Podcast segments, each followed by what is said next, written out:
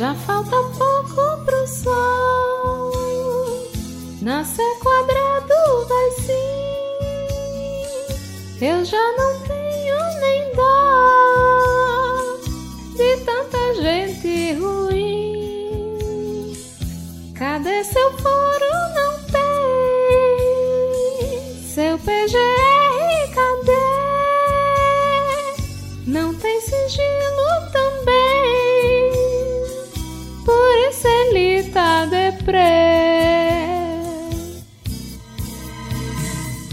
com atraso, agora o papo não vai ter caô. Acabou, te pegou sem Nunes Marques na defesa, é o fim. Vai cantar o hino, que tristeza, ele já chorou. Pelo amor, já acabou. Eu quero ver subir estrela. Isso sim. Vai ter investigação na volta da CPI. Se terminar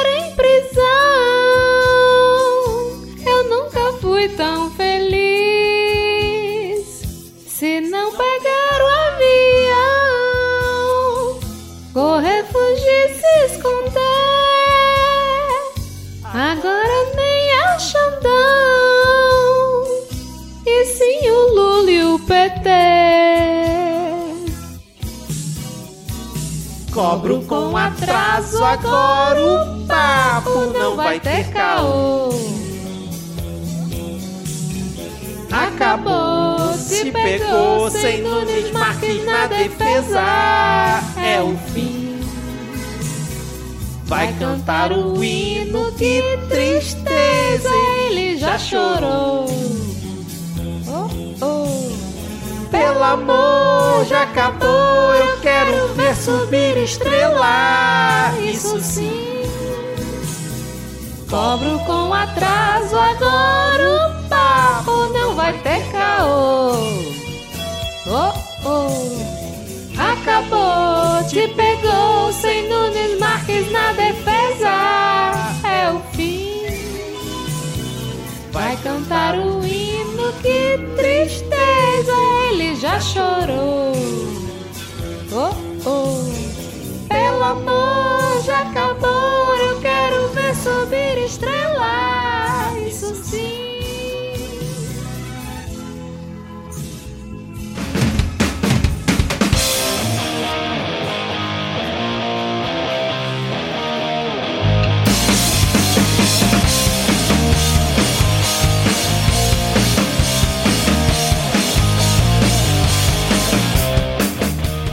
Olá, cidadão e cidadã, tudo bem? Eu sou Vitor Souza, falando diretamente do dia 6 de dezembro de 2022. Está começando mais um episódio do Midcast Política no ano mais importante da nossa jovem democracia em que derrotamos o fascismo. Aqui nós debatemos os fatos que ocorreram na última semana e que influenciam no cenário da política nacional com muita informação, pistolagem e bom humor no desespero do possível. E hoje aqui comigo temos ele, o recuperado, ele está de volta para o delírio dos fãs deste podcast, Rodrigo Hipólito. Tudo bem, Rodrigo? Não, não tá tudo bem. Como assim, pensei, cara? eu não pensei em não voltar, cara, porque o episódio passado teve tanto elogio e tanta gente me marcou só pra dizer que tava feliz porque eu não tava no programa, que foi o melhor programa da temporada. Gostei das mensagens, gente. Continuem assim, é motivacional. Pelo menos você não estava. Pior é eu que estava no programa e ninguém me menciona também. Pô, o episódio foi sensacional. Ana, Thaís e Diego mandam muito bem. E, tipo, eu simplesmente ninguém lembra, cara. Pelo menos. Mas isso é um elogio pro host. Um- o bom apresentador é invisível. Segui- Seguindo aqui a apresentação, temos ela diretamente da Terra da Posse. Estou falando de Ana Raíssa. Tudo bem, Ana? Depois dessa recepção maravilhosa, cada dia melhor, né, gente? Terra de Lula, de Janja, doida pra esbarrar com Janja no Big Box da 403. Janja, por favor, seja minha amiga. Seguindo aqui o nosso quinteto de hoje, temos ela diretamente. Eu não pensei no nome aqui, vamos dizer, sei lá, na Terra da Fofoca. Temos ela, Thaís Kisuki. Tudo bem, Thaís? Olá, tudo bem? Poxa vida, terra da fofoca, só eu e Ana que ficou sentada na calçada comigo semana passada.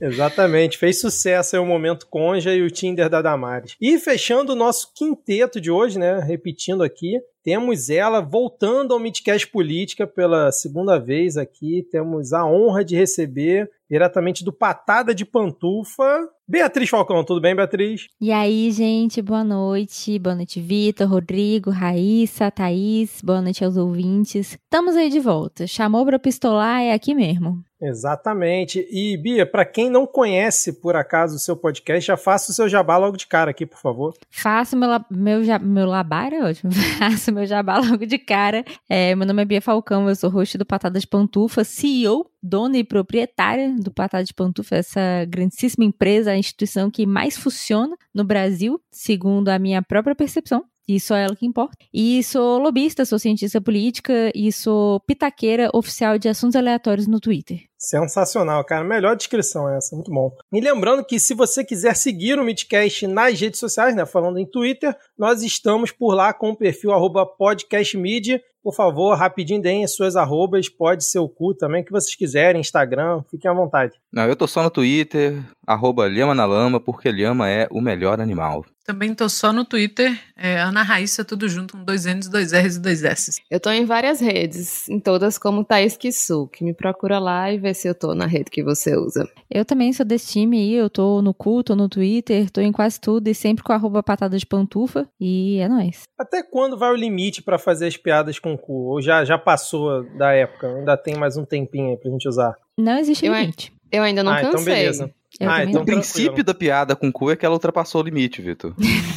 Ela é o limite. Ah, é.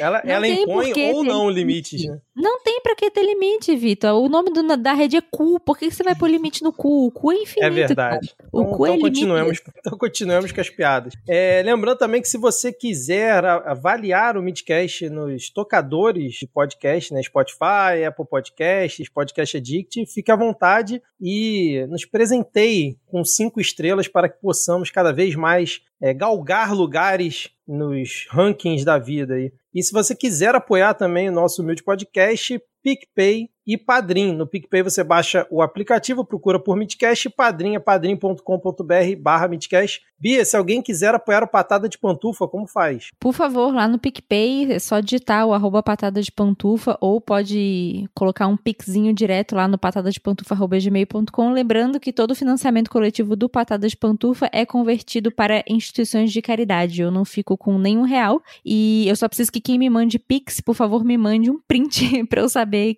é, que foi um print, né? Um pix do Patada de Pantufa e não uma pessoa aleatória me oferecendo propina. É muito importante. É, me manda esse print que aí eu vou saber para eu colocar no, na junção lá dos apoiamentos do Patada de Pantufa no PicPay. É, se for propina, coloca nos comentários propina, que aí já fica bem registrado. Isso, faz a distinção, faz a distinção. E aí, e por favor, já, já, né, já peça para alguém filmar, porque a minha reação ao receber dinheiro de qualquer fonte que eu não conheça é altamente engraçada e merecedora de memes nas redes sociais. Fico muito desesperada. Excelente. E isso me fez lembrar que temos aqui ainda a campanha Envie um Midcaster para a posse. É última semana, hein, ouvintes? Última semana. Então, se você quiser apoiar para enviar mais um Midcaster lá para Brasília, para a Terra da Posse, tem o nosso Pix, que é podcastmedia.gmail.com. Repetindo, podcastmedia.gmail.com. Já fica aqui o agradecimento a todos os ouvintes que já colaboraram com essa empreitada. Acredito que a gente talvez não consiga, tá, tá difícil aqui, mas caso a gente não consiga, todo o valor vai ser revertido para a instituição lá do Padre Júlio Lancelotti. A gente vai fazer a doação integralmente e depois divulgar lá no Twitter, beleza? E olha só, Thaís, Eu feed de endossar? paródias. Eu Pode, posso claro. endossar? Ouvinte do Midcast, por favor, apoie a chegada desses cidadãos, cidadãos, cidadãos a Brasília, porque aí, em eles chegando em Brasília, a gente faz um encontrinho, Midcast fit patada de pantufa com os ouvintes. Olha aí, dei essa aqui de Olha graça, só, toma. hein? Quiser cortar, corta, fica à vontade. Não, já fica aqui, já fica o desafio para os ouvintes do Midcast. Nessa última semana aí de contribuições. Pô, vai ser bom esse encontro, hein? Ó, já temos confirmados em Brasília Ana Raíssa, Tupá, Adi, Diego tá faltando aí Rodrigo e Thaís. Então vamos ver se essa semana a gente consegue ampliar esse encontro, esse crossover presencial aí em Brasília durante a posse do Lula. E Thaís, feed de paródias atualizado com todas as paródias desde 2021. Então, se você gosta de ouvir as paródias do Midcast apenas, não sei por que você gostaria, mas se você gosta, então você procura aí no seu tocador de podcast paródias Midcast Política, exceto no Spotify, tem todas lá, todas, até do episódio passado já tá por lá. Aí tá E- certo. Eu já tava Tem que mudar o nome, tem que ser Desist Thaís Kisuki já. Não tinha nenhuma paródia comigo ainda lá. Agora, agora sim.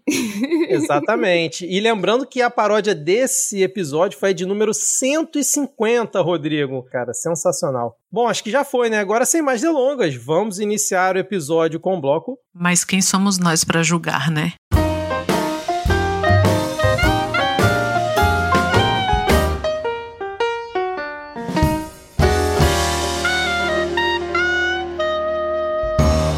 Começamos então esse nosso primeiro bloco com esse belo título dado por Ana Raíssa, porque no episódio passado, como eu comentei, fez bastante sucesso o momento Conja e a história do Tinder da Damares, e um ouvinte nos lembrou lá no Twitter que essa história de Tinder da Damares não é nova. Então, assim, vamos fazer uma atualização de notícia passada com uma notícia velha.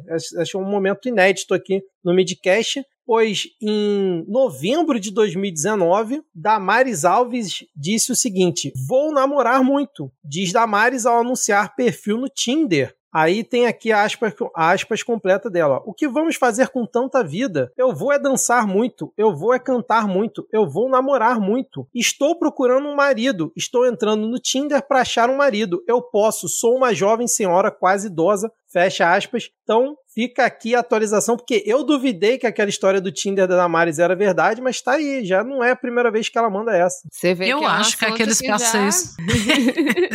Eu acho que aqueles passeios que o Sesc fazia é, eram mais saudáveis, né? Pra esse tipo de coisa, sei lá. Não sei. é.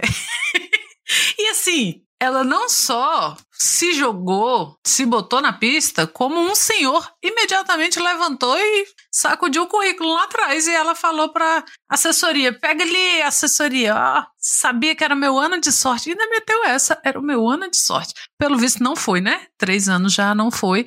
Não se sabe se esse senhor está bem também. Então, se não Pelo- temos notícias dele, Pelo visto, o match não deu certo, né? Eu achei não engraçado. só um match analógico. É, pois é. Eu achei engraçado o conceito de jovem senhora quase, quase idosa, né?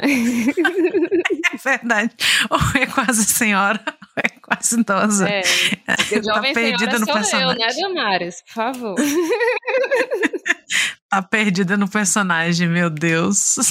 Ah, e olha só, esse programa ela tava no, na coletiva de lançamento do programa Atenção, Vida Saudável na modalidade Estratégia Brasil Amigo da Pessoa Idosa. Não tava no lugar errado, né? Fórum correto, né? Exatamente. Rodrigo, você quer comentar alguma coisa, cara, sobre o Tinder da Damares? Cara, vocês já comentaram tanto no episódio anterior, mas teve algo que chamou minha atenção, que pela primeira vez esse governo não propõe criar um aplicativo novo para cumprir a função de aplicativos que já existem. Fortes sinais, cara. Bom, tinha que ser o Tinder, né? Mas é, a- até porque lá a parte boa para Damares é que se alguém quiser arrasta para direita. Agora imagina a tristeza de Damares depois de tanto tempo não ter conseguido um match efetivo, significa que estão jogando ela pra esquerda. Muito triste pra Damares.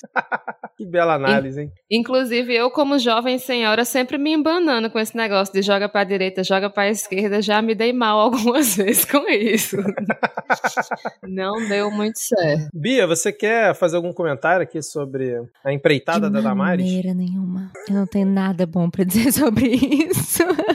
É, vamos seguir aqui com a nossa pauta, com mais uma atualização de notícias passadas, pois foi confirmada a diplomação de Luiz Inácio no dia 12 de dezembro. Então, isso significa que, se tudo der certo, este é o penúltimo episódio do Midcast nesse ano. Então, foi confirmado a diplomação nesse dia e hoje também o TSE aprovou por unanimidade e sem ressalvas as contas da campanha do presidente eleito e de seu vice Geraldo Alckmin. Todos ansiosos, esperam que vai ter alguma ação aí dos golpistas para tentar impedir alguma maluquice ou acham que vai ser tranquilo? Cara, eu, eu, eu, eu não sei, assim, eu tenho a impressão de que o timing passou. É, eu bato muito nessa tecla, assim, política é timing. Tudo que você vai fazer em política é timing. Se você perder o timing, já era.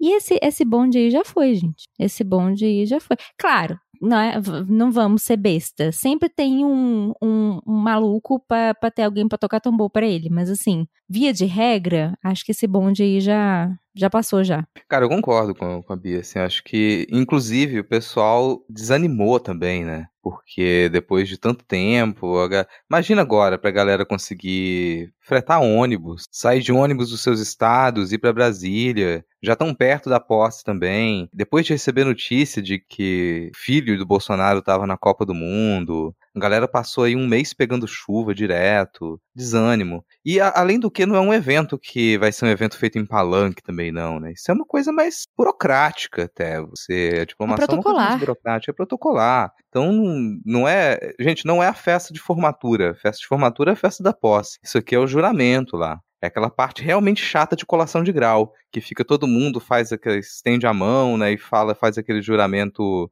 do seu curso lá que você nunca vai cumprir, você nunca imaginou que era uma coisa tão séria, tu só queria o seu diploma. Então ninguém, ninguém acho que vai dar muita bola para isso não. Se duvidar, o pessoal nem sabe onde é que vai acontecer. Vai ter que perguntar para onde é que vai acontecer, em qual sala. Vai ficar meio perdido. Também duvido muito que vai ter alguma coisa. Diferente, talvez, do, do dia da posse. Eu acho que durante a festa a gente pode ter um outro distúrbio ali, alguma coisa menor. Mas nesse caso aqui, du, duvido muito, assim. É, aliás, a galera só ficou sabendo agora que tem um evento de diplomação por conta do contexto em que a gente tá, né? Dessa essa constante receio de que vão embarrear a posse do Lula, porque ninguém se lembra que teve isso. O Bolsonaro foi diplomado lá em 10 de dezembro, no caso dele também. Então isso é uma coisa que sempre acontece ali em dezembro, mas ninguém nunca se liga que isso vai acontecer de tão protocolar que é, né? Talvez isso tenha ficado um pouco mais famoso por conta do caso dos Estados Unidos, né? Que é diferente daqui a agenda que eles têm, não tem esse, esse tipo de posse que a gente tem aqui também, né? Tem outros papéis lá, mas aí o pessoal se atentou para esse tipo de, de ação mais burocrática, mais protocolar. Então duvido muito que até saibam onde que vai acontecer. De outra vez que uma diplomação de presidente ficou tão famosa assim, eu acho que a única vez antes dessa foi a diplomação de Luiz Inácio em 2003, em 2002 ainda, que foi quando ele fez aquele, aquela fala famosa dele que ele foi o primeiro diploma que recebeu depois do Senai e tal, e ele ficou muito emocionado, que, né, que era o diploma de presidente da República. E depois disso, todo mundo somente esqueceu que existia governo de transição, é, diplomação, blá, blá, virou, se tornou de novo eventos que acontecem e ninguém liga. E agora, de novo, essa esse TTT aí, esse, nossa, mas foi, o Lula morreu. Ah, mas depois que ele se diplomar e vão dizer que ele morreu e o Alckmin que assume. Uou, grandes jogadas do marketing político. Então, assim,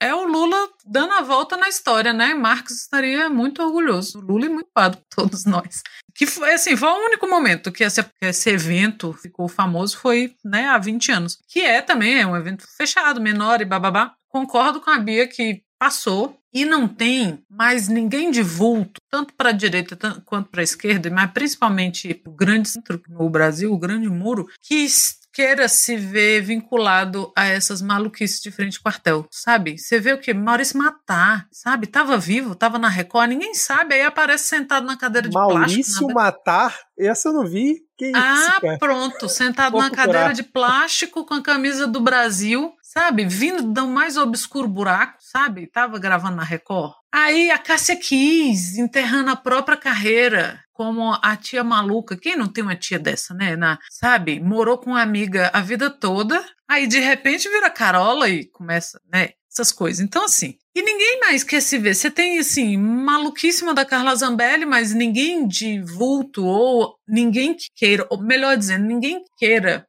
ter uma sobrevida na política, principalmente no governo Lula, está querendo se vincular a essas maluquices que ainda estão acontecendo, sabe? Ninguém mais quer. Então os caras estão aí, né, voltando para os seus caverninha, pro não, eu sempre estive aqui, tudo está muito forma que tá. Então, assim, se era para tentar alguma coisa, teve um patetão aí que nessa cerimônia que o Bocoel foi lá só chorar, fingi que tava chorando, aqui não era choro, né? Teve um que colocaram um, vídeo slow para você ver assim, estamos esperando só o seu comando, deu comando, estamos do seu lado. E ele devia estar tá assim, meu filho, eu tô com a perna coçando, eu tô em pé, minha circulação tá prendendo nessa meia, sabe?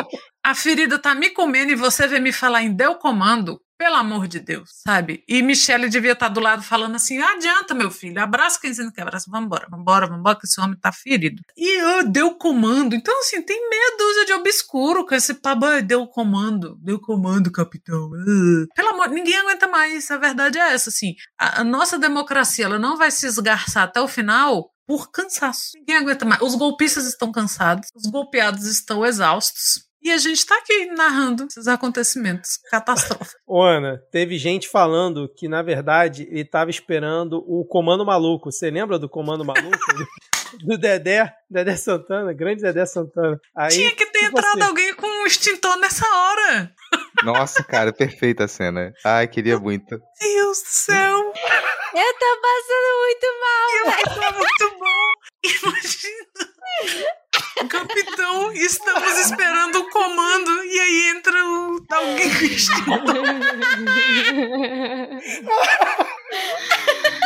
ah, Alguém manda esse sketch pro Porta dos Fundos agora. Ai, é muito bom, poxa, me contrai. Não, sendo esse comando, de fato faz sentido, né? É Aí eu entendo. Pelo amor de Deus, tem nem mais o sargento pincel pra gente rir, né? Que, que esteja onde estiver. Nossa, Ai, cara. Sabe? Nossa senhora, que sensacionalmente realmente seria maravilhosa. Eu tô vendo aqui a foto do Maurício Matar na frente do quartel. Já meteram uma legenda aqui, ó. Enquanto uns se acovardaram, o Maurício Matar vai pra frente do quartel. Parabéns. Hum. Que grande ato de coragem, meu Deus. Hum, é. Pergunta Cara, pra qualquer um que nasceu em dois, de 2000 pra cá quem é Maurício Matar. Nem sabe. Hum. Mas virou meio que um programa de uma galera, né? E que não tem tanto entretenimento. O pessoal vai para esses, pra esses acampamentos, tem gincana direto lá, gente. Não é só comida de graça, não. Realmente o pessoal faz gincana, aquela, aquela piada bingo, que a gente fazia. Também? Então, é, a gente fazia aquela piada de que depois que tiraram os bingos, né, os idosos, uhum. eles ficaram sem o que fazer. E é exatamente isso que o pessoal tá fazendo agora. Em e muitos, por falar em comida de graça, teve uns assuntos aí, né, de suruba, de não sei o que. É, eu, não vou tocar nesse assunto.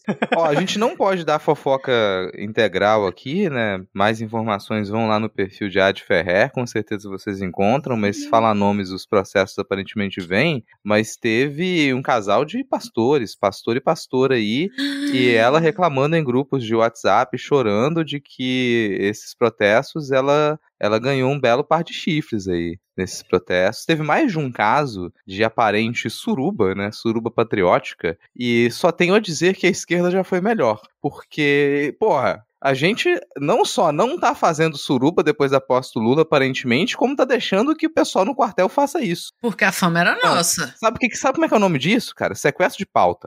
A gente tá deixando que o povo patriótico sequestre pautas que são tradicionalmente, historicamente, da esquerda aí. Mas é só dar uma mudança de assunto, eu tava reparando numa data aqui que eu acho muito importante com relação à diplomação do Lula. Porque o Lula vai ser diplomado dia 12 e a gente tá sem presidente nesse momento, né? O presidente tá recluso, tá em depressão, tá lá se decompondo compondo, mais do que já estava durante esses quatro anos. E a final da Copa do Mundo é em 18 de dezembro. Então, se não tem presidente para receber uh, os nossos jogadores depois do Hexa, será que o Lula já pode receber? Será que a gente já pode ter uma recepção ainda esse hein? ano? Pô, cara, seria bem positivo. Uhum. Tite toparia, hein? Acho que o Tite. E o Neymar? Neymar ia ser a carinha do Neymar. Acho que Neymar já abandonou. Neymar prometeu, prometeu esse negócio que ia, que ia fazer o 22. Por quê? Número um, ele tinha certeza que ele não ia fazer gol nenhum. Assim como eu, Neymar achou que a gente ia ganhar um Hexa sem um gol dele. Mas estávamos eu e o Neymar errados. Mas eu também achei que a gente ia entrar 2023 com o Marreco desempregado. Também estava errado porque eu tô aqui para assumir meus erros, né?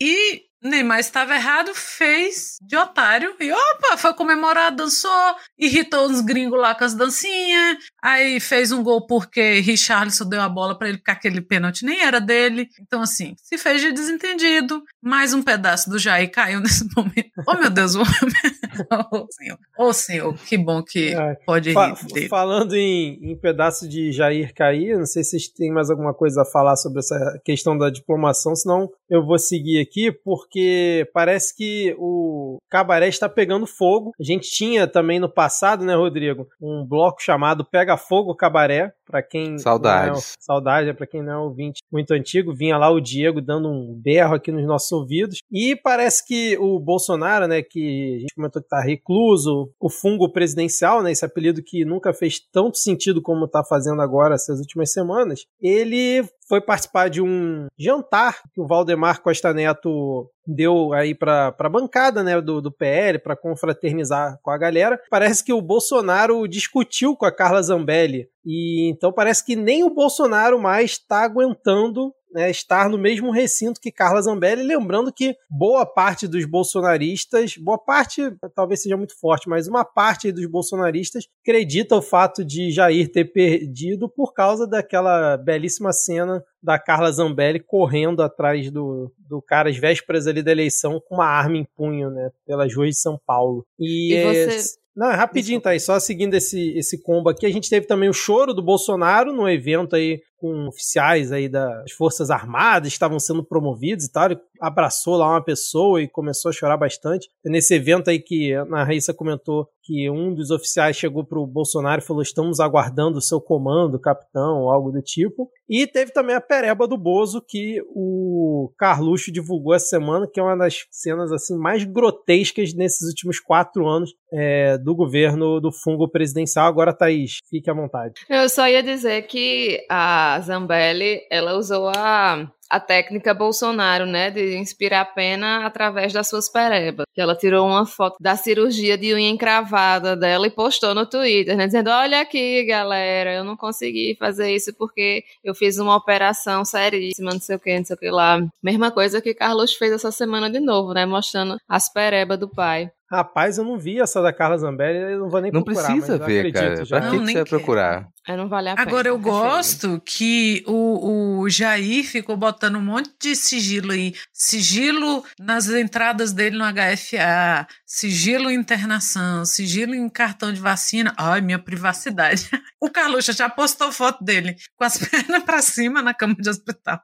Agora, com a pereba, que diz que foi uma queimadura de. Gente, aquilo deve. Olha, não tô com dó, não, mas aquilo deve estar tá, deve tá uma ardência horrorosa. Sabe? Eu, eu, vejo o momento que a gente vai ter que ver. Eu já falei dessa imagem, eu não vou repetir aqui. Eu, eu estou retirando o que eu disse. Eu já, já coloquei essa imagem na cabeça das pessoas aqui. Que só falta isso para porque o Carluxo, ele não tá nem aí para sigilo e privacidade. Veja bem aqui a pereba do meu pai. E assim, o negócio tá terrível. Está terrível, se é que aquilo é a perna do pai dele mesmo. Aí ele coloca assim: estão me dizendo que está ótimo, já está em, pleno, em plena recuperação. E tem um buraco no, no pé. Sim. Não, e teve gente que fez caixa. uma montagem com aquelas anúncios atrás de, de carteira de cigarro. Aí a galera no Twitter acreditou que, que o Carlos tinha pego o, o negócio da gangrena, da carteira de cigarro, dizendo que era a perna do pai dele. Não, e o Carluxo Mas... teve. O Carluxo ficou puto porque alguém comentou usando essa imagem num, tu, num tweet, acho que o dele ou de alguém. E aí ele comentou embaixo, tipo assim: olha, esse pessoal aí da, da esquerda fazendo fake news. Tem. Eu vou tentar achar aqui pra mandar pra vocês. ah, não, que Carluxo pegou ar com isso. Oh, meu Sim. Deus. Tava...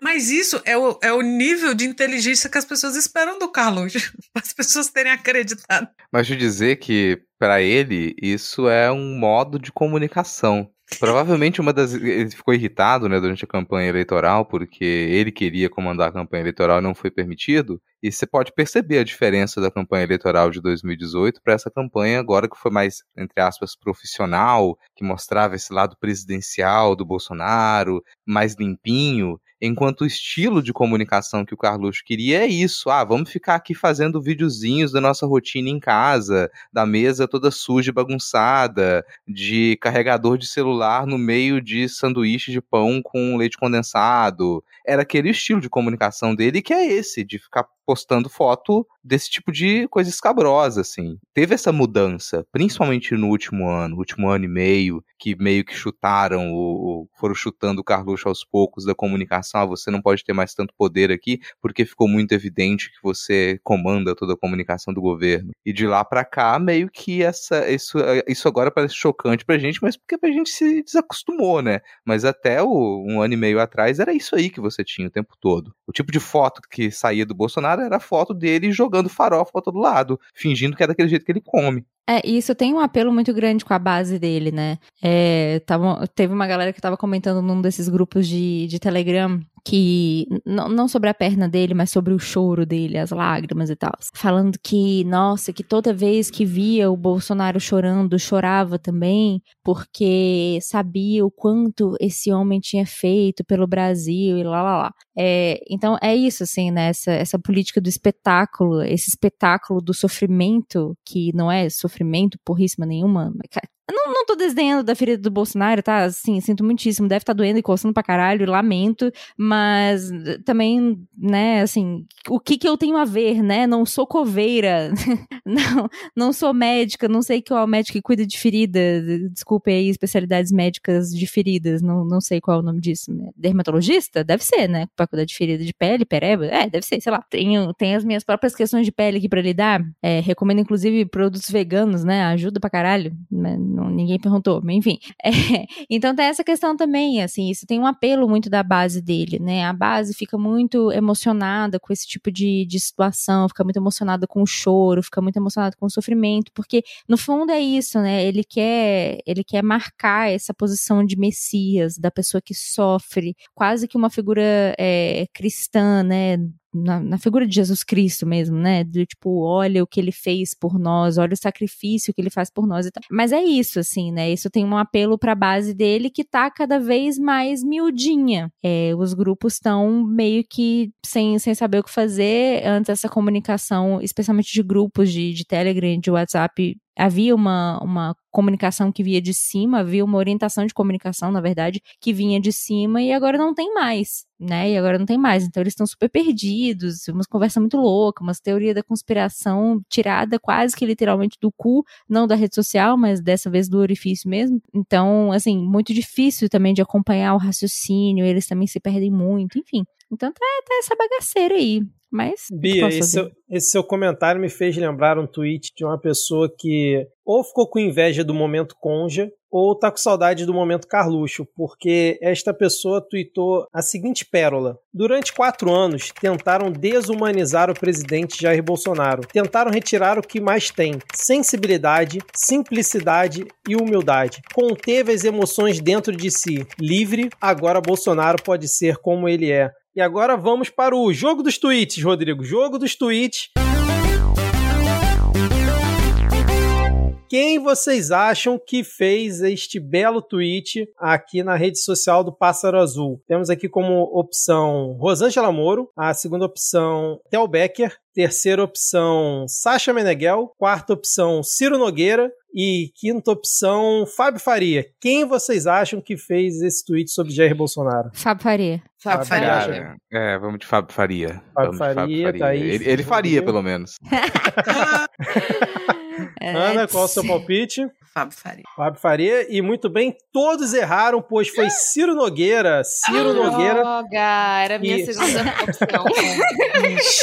Meu Deus, velho. Mas Cara, eu ainda esperava um pouquinho mais do Ciro Nogueira, por isso que eu esperava também. Faria. Uma puxação de saco né? maior, né? É, eu não, não esperava, não, cara, mas eu confiei na Bia. Eu falei, ah, cara, Faria, cara, é porque, é. é porque o Fábio Faria, ele é muito. Ele é muito. Ele foi um bolsonarista muito aguerrido, né? Muito embora existam provas, inclusive fotográficas dele abraçando Lula e os caralho, é, o Fábio Faria foi um dos ministros mais aguerridos do governo Bolsonaro e mais fiéis, né? Muito embora ele não tenha se, se estripado lá com a pauta, a pauta bolsonarista tradicional, aquela coisa de armamento e tudo mais, ele foi uma pessoa muito fiel ao Bolsonaro e ele esteve aí à frente do Ministério das, das Comunicações, sempre é, levando a pauta bolsonarista, sempre defendendo de maneira ba bastante ferrenha, inclusive sem ser solicitado. O Fábio Faria já fez vários tweets aí, tipo, se metendo em confusões desnecessárias em que ele não foi chamado em nenhum momento para defender Bolsonaro. E por isso que eu achei que, que tivesse sido dele, não do Ciro Nogueira. N ninguém me tira isso da cabeça, tá, gente? O Ciro Nogueira, ele é um aliado de ocasião. Eu tô aguardando ansiosamente o momento que ele vai pular do barco também. Mas o Fábio Faria, acho que é uma pessoa que vai demorar um pouco mais para pular do barco, se, se é que vai pular, né? É porque eu não duvidaria do parte... Ciro Nogueira também, mas eu é. acho que o Fábio ele tem esse quê de capachão, sabe? Hum, sim, Por isso que eu fui é pro lado bom. porque ele é aquela, ele é o capachão, sabe? É. E o Ciro chamou, já chamou o Bolsonaro de fascista. Não foi ele que chamou o Bolsonaro de fascista foi, no passado? Foi. É. Mas todo Ciro que já falamos nesse podcast chamou também na hora. Saudades falar mal do Ciro Gomes. Eu falei que não ia falar mais nada, e né? não consegui. Ai, que realmente essa essa parte final livre, agora Bolsonaro pode ser como ele é, me pegou demais. Ah, não, velho, sensível, Ué, pelo quê, amor gente? de Deus. Mente, mas não exagera. É, é livre, mas por pouco tempo. É, exatamente. Eu mas digo mais, não ele colhem. Nunca foi obrigado, ele nunca foi obrigado a ser presidente da república, gente.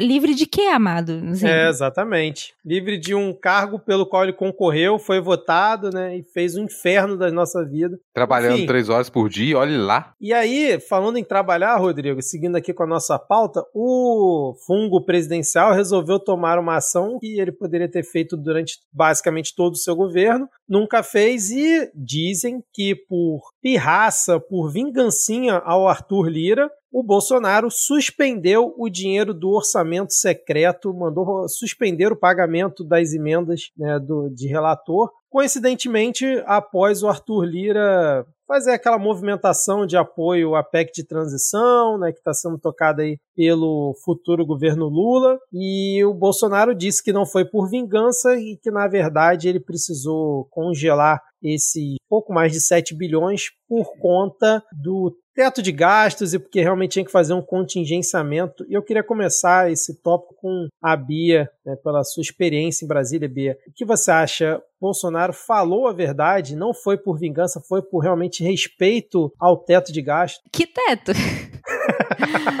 A pergunta que eu tenho a fazer é essa: onde está o teto? O teto já. Gente, esse teto aí, coitado, né? Eu, eu tenho até um pouco de pena do Paulo. Assim, se eu conseguisse sentir pena do Paulo Guedes, confesso que não consigo, mas se eu conseguisse, eu teria quase pena do Paulo Guedes, porque, coitado, ele foi defensor ferrinho do teto de gastos e o teto de gastos, nossa senhora, parece uma peneira uma hora dessa, não tem mais. É, então, assim, primeiro que não tem mais teto de gastos nenhum, é, e esse teto aí já foi estourado consecutivas vezes, várias, várias vezes. É, depois, e muito importante, né, não menos importante do que a primeira, mas se a preocupação fosse de fato é, com o orçamento público, com a, as finanças públicas, jamais uma PEC teria sido aprovada na véspera da, da eleição, aumentando o gasto público, muito embora a causa tenha sido parcialmente nobre, né, parcialmente eleitoreira, parcialmente nobre, né. É, e em terceiro lugar, e, e eu acho que esse é o ponto mais fundamental de todos, é que ele assume publicamente, de uma vez por todas, que ele, portanto, é o pai do orçamento secreto, porque ele fez questão de dizer aos quatro ventos que não, que não, não tinha nada a ver com orçamento secreto, que isso era uma, uma coisa do, do Congresso Nacional e tudo mais, sendo que, né, isso é um discurso muito fácil para quem não acompanha a política no dia a dia, porque ele de fato vetou uma parte e logo na sequência apresentou outra, então para quem não acompanha realmente fica parecendo que não, olha aqui, o cara, nossa, o cara votou, o cara é um santo. E quando na verdade não, né? Ele assinou um, um dos, uma das autorizações, digamos assim, que deu a, a vida ao monstro do orçamento secreto e, obviamente, o Congresso só está aproveitando isso daí, chafurdando na lama do orçamento secreto e, e, vai continuar enquanto o Supremo não, não colocar limite, se é que o Supremo vai colocar algum limite nisso. Mas enfim, então ele assume publicamente que sim, né? Já que ele pode suspender, então como que uma pessoa pode suspender se não foi ela que criou? É óbvio que foi ele que criou. Não de maneira altruísta, obviamente, né? De maneira bastante interesseira. Mas ele é o pai do orçamento secreto, portanto ele tá admitindo isso. O que eu acho mais sensacional de tudo, que é passou a eleição inteira falando essa merda que, nossa, que orçamento secreto, que absurdo. Ao mesmo tempo que tem, tentava manter o Lira ali no prato como um, um aliado e ficava falando mal do Lira e ficava fazendo esse jogo duplo, uma coisa muito mal administrada, by the way. E agora tá aí, tá aí. E diz que não foi por vingança. Eu até, assim, vou, vou falar, dando uma de advogado do diabo. Ele tá 100% errado? Não. Ele não está 100% errado, porque realmente há essa preocupação com o orçamento público. Mas a pergunta que eu faço é: onde é que estava essa preocupação antes? Por que, que a preocupação só se deu agora, depois que perdeu a eleição e depois que Lira já está se aliando ao novo presidente, né? No caso, o presidente eleito Lula. É, onde é que estava essa preocupação, né?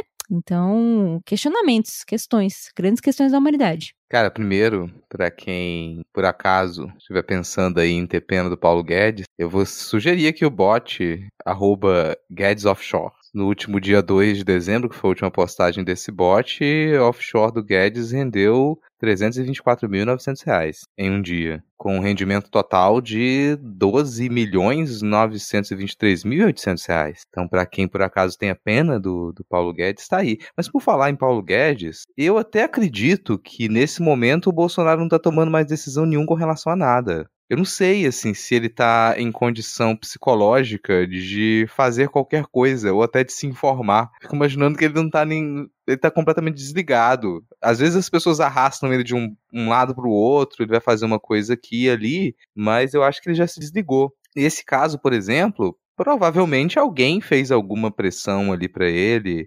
assinar, tomar alguma decisão, e ele teve que se posicionar com relação a isso, que inclui o despeito dele, do Lira. Eu concordo com a Bia, sim, inclui o despeito dele do Lira. Mas eu acho que do, do jeito que ele tá agora, só ele sendo empurrado para fazer qualquer coisa. Porque o sujeito tá completamente prostrado. Ele, não, ele tá em depressão, ele não, talvez não termine o mandato, talvez ele daqui a um mês ele não esteja mais entre nós. Todos esses papos, esses rumores que a gente escuta aí, né, da, dos bastidores de Brasília, dão a entender que, que mesmo uma decisão como essa ela, ele não tá com ímpeto para que isso parta pura e simplesmente dele. Fico imaginando que alguém chegou para ele e empurrou. Olha só o que que o Lira tá fazendo. Olha lá o Lira agora que já te abandonou também, já tá com o Lula. E agora você pode dar essa canetada aqui. Mas ele por si mesmo não vejo ele tomando mais decisão com relação a nada. Então na hora que questionam ele, ah, foi por vingança? Consigo até imaginar ele respondendo isso. Não, por mim eu tava chorando no banheiro ainda. Me obrigaram a fazer isso, cara. Eu não queria, eu não queria nem me informar, eu não quero mais saber de orçamento secreto, eu não quero mais saber de emenda do relator, eu nem sou presidente mais. Então não foi por vingança, porque eu não tenho nem mais energia para me vingar. Eu sou um pobre coitado, olha como é que eu vou chorar. Eu concordo um pouco com cada um,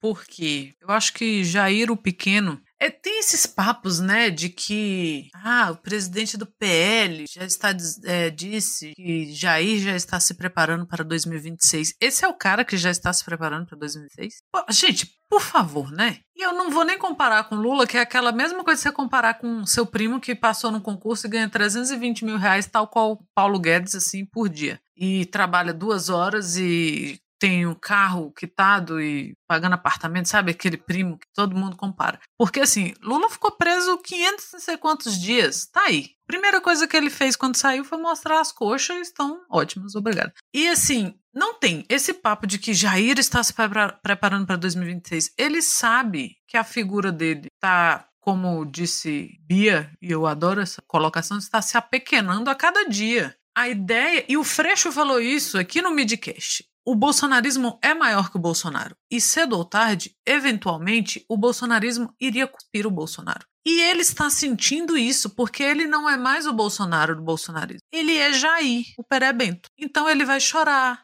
Ele vai chorar por motivos, sabe-se lá o quê? A mulher chegou na frente dele chorando. Ele vai ser chamado de corno. E aqui a gente não está entrando em pauta moral. A gente está falando disso vindo de um cara que é metido a machão, que é o típico latino machão, do vamos metralhar a, a petralhada, vamos mandar para a ponta da praia, e daí eu não sou coveiro. Quando você estiver lá ficando sem ar, e aí me estou sem ar, sabe? Vai ficar de mimimi até quando? É um país de maricas. Essa é a figura que ele criou. Essa é a figura que, o, que os programas de televisão ajudaram a criar. Essa é a figura que a Jovem Pan ajudou a colocar lá, do presidente, e o que o Carluxo, igual a gente falou aí, que o Carluxo queria mostrar, o cara brutão que espeta a faca na mesa, que não usa nenhum guardanapo, que come jogando farofa, porque ele é bruto, porque não sei o quê, porque ele fala com o povo, porque... Esse cara não aguentou 24 horas de um segundo turno. Esse cara não aguenta, como disse a internet essa semana e é ótimo, 24 horas de CLT, sabe? Não aguenta não aguento porque nunca teve. Esse cara não aguentou o serviço militar. Quem que a gente está enganando? Ele não aguentou o serviço Selva! militar. É, que ele tanto se orgulha e que os pseudo tanto se orgulham de chamar de capitão, não aguentou o serviço militar. Então, assim, ele está se preparando para 2026 até 2026 ele vai ser aquele bicho do máscara que era só um cérebro dentro de um pote. Como é que era aquilo? É um negócio se sobrar cérebro. Então, assim, essa figura que criaram e que alimentaram o bolsonarismo com essa figura do Bolsonaro, o Jair foi cuspido dessa figura. E aí tá esse caruncho aí que a gente tá tendo que conviver hora ou outra que aparece, que é o que o Rodrigo falou: alguém carrega para um lado, bota um terno, empurra pro outro, dá um banho, igual um, um inválido. Um e ele tá sofrendo. louco. Um presidente muito louco. Se toca, uma, toca um hino nacional, ele se move. É, aí vai pro lado, entra no carro. Aí recebe nome de corno, recebe, ai, tá perebento, tá sentindo dor. Aí, ai, foi internado às pressas. Tanto que vocês vejam, as duas últimas vezes que lançaram na mídia a história de que Jair tinha sido internado às pressas, as piadas de que ele tinha se engasgado foram tão mais rápidas que antes que alguém se alarmasse com isso, ele já tinha retirado. Não, não, não tá internado, não. Por quê? Porque o cara foi internado porque não sabe mastigar. A figura do, do, do grossão foi longe demais, virou uma grande piada. E aí, não, não tá não, não foi internado, tá tudo bem, tudo bem, tá tudo bem. E aí tá aí pelos cantos, igual um mulambo, que por ele, sinceramente, ele já teria entregado. Já tinha chegado pro Lula e Ah, falado, olha, sim, com certeza. Pega esse, pega esse aí. No outro dia, ó, a eleição foi dia 30. No dia 31 ele já tinha entregado, falando, ó, pode começar. Que é o que efetivamente foi, aconteceu. Então, assim, é a cara dele fazer uma coisa tão pequena quanto essa birrinha aí com orçamento secreto? É. Mas ele só fez porque alguém pôs um gásinho ali, alguém deu uma ideia. Falou, Ei, e se você assinasse? Sabe o Alexandre de gola rolê preta atrás dele? Se você e ele fez, mas ele fez sem energia nenhuma. Aquela energia do troll, sabe? De fazer porque eu posso, de botar o sigilo. Eu já falei aqui que eu acho que esses sigilos dele de vacina, quando cair, a gente vai ver que ele tomou todas as vacinas. Ele fez de molecagem, ele fez de playboy velho, sabe? O playboyzão de 60 anos. Então, quando alguém falou assim, assina isso aí, sabe? Tira, agora tira. Ele foi lá e fez, mas sem essa energia da molecagem que ele que foi com que ele tratou o Brasil até agora. Ele fez porque alguém botou a caneta na mão dele e, como tava tocando o hino nacional, ele tava ali com a sobrevida e assinou. No mais, o que a gente vai esperar desse cara? E aí a gente volta ao primeiro assunto que a gente pegou. Vai ter alguma movimentação, algum ato, algum. Vai ter nada. Ele não consegue. Ana, no fim das contas, Calil estava certo esse tempo todo, hein, cara. Calil estava certo. E eu estava certo em estar Calil da cabeça desde então. Vai fazer porra nenhuma se perder a eleição. Só que acho que Calil não imaginava que quando ele disse que não ia fazer porra nenhuma, que ele literalmente não ia fazer mais nada, né? Porque ele esqueceu que ele tem trabalho pra fazer. Ó, Bia, não precisa ter educação aqui não, pode interromper as pessoas, tá? Não, eu prefiro não. Mas, enfim, eu queria só pegar carona nisso que a, que a Raíssa falou, que eu acho que é um ponto muito fundamental do bolsonarismo. É realmente é, o, o Bolsonaro não representa necessariamente o bolsonarismo em sua amplitude. O bolsonarismo é muito maior do que o Bolsonaro. Ele só foi a primeira figura que deu, deu nome e voz e corpo, tal qual um boneco de posto, a um movimento que já estava aí surgindo em, em vários aspectos da política brasileira, mais especificamente na direita e na outra direita. Mas, mas, o meu ponto de, de problema com isso é que, é claro que a gente tá aqui dando, dando risadas, e temos que dar mesmo, risadas gostosas sobre, sobre essa, esse ventríloco que ainda está na, na presidência da República, porém, no entanto, entanto, todavia, da mesma maneira que o, o bolsonarismo está expulsando o próprio Bolsonaro do movimento, ele vai parir outro. Vai parir outro Bolsonaro, né?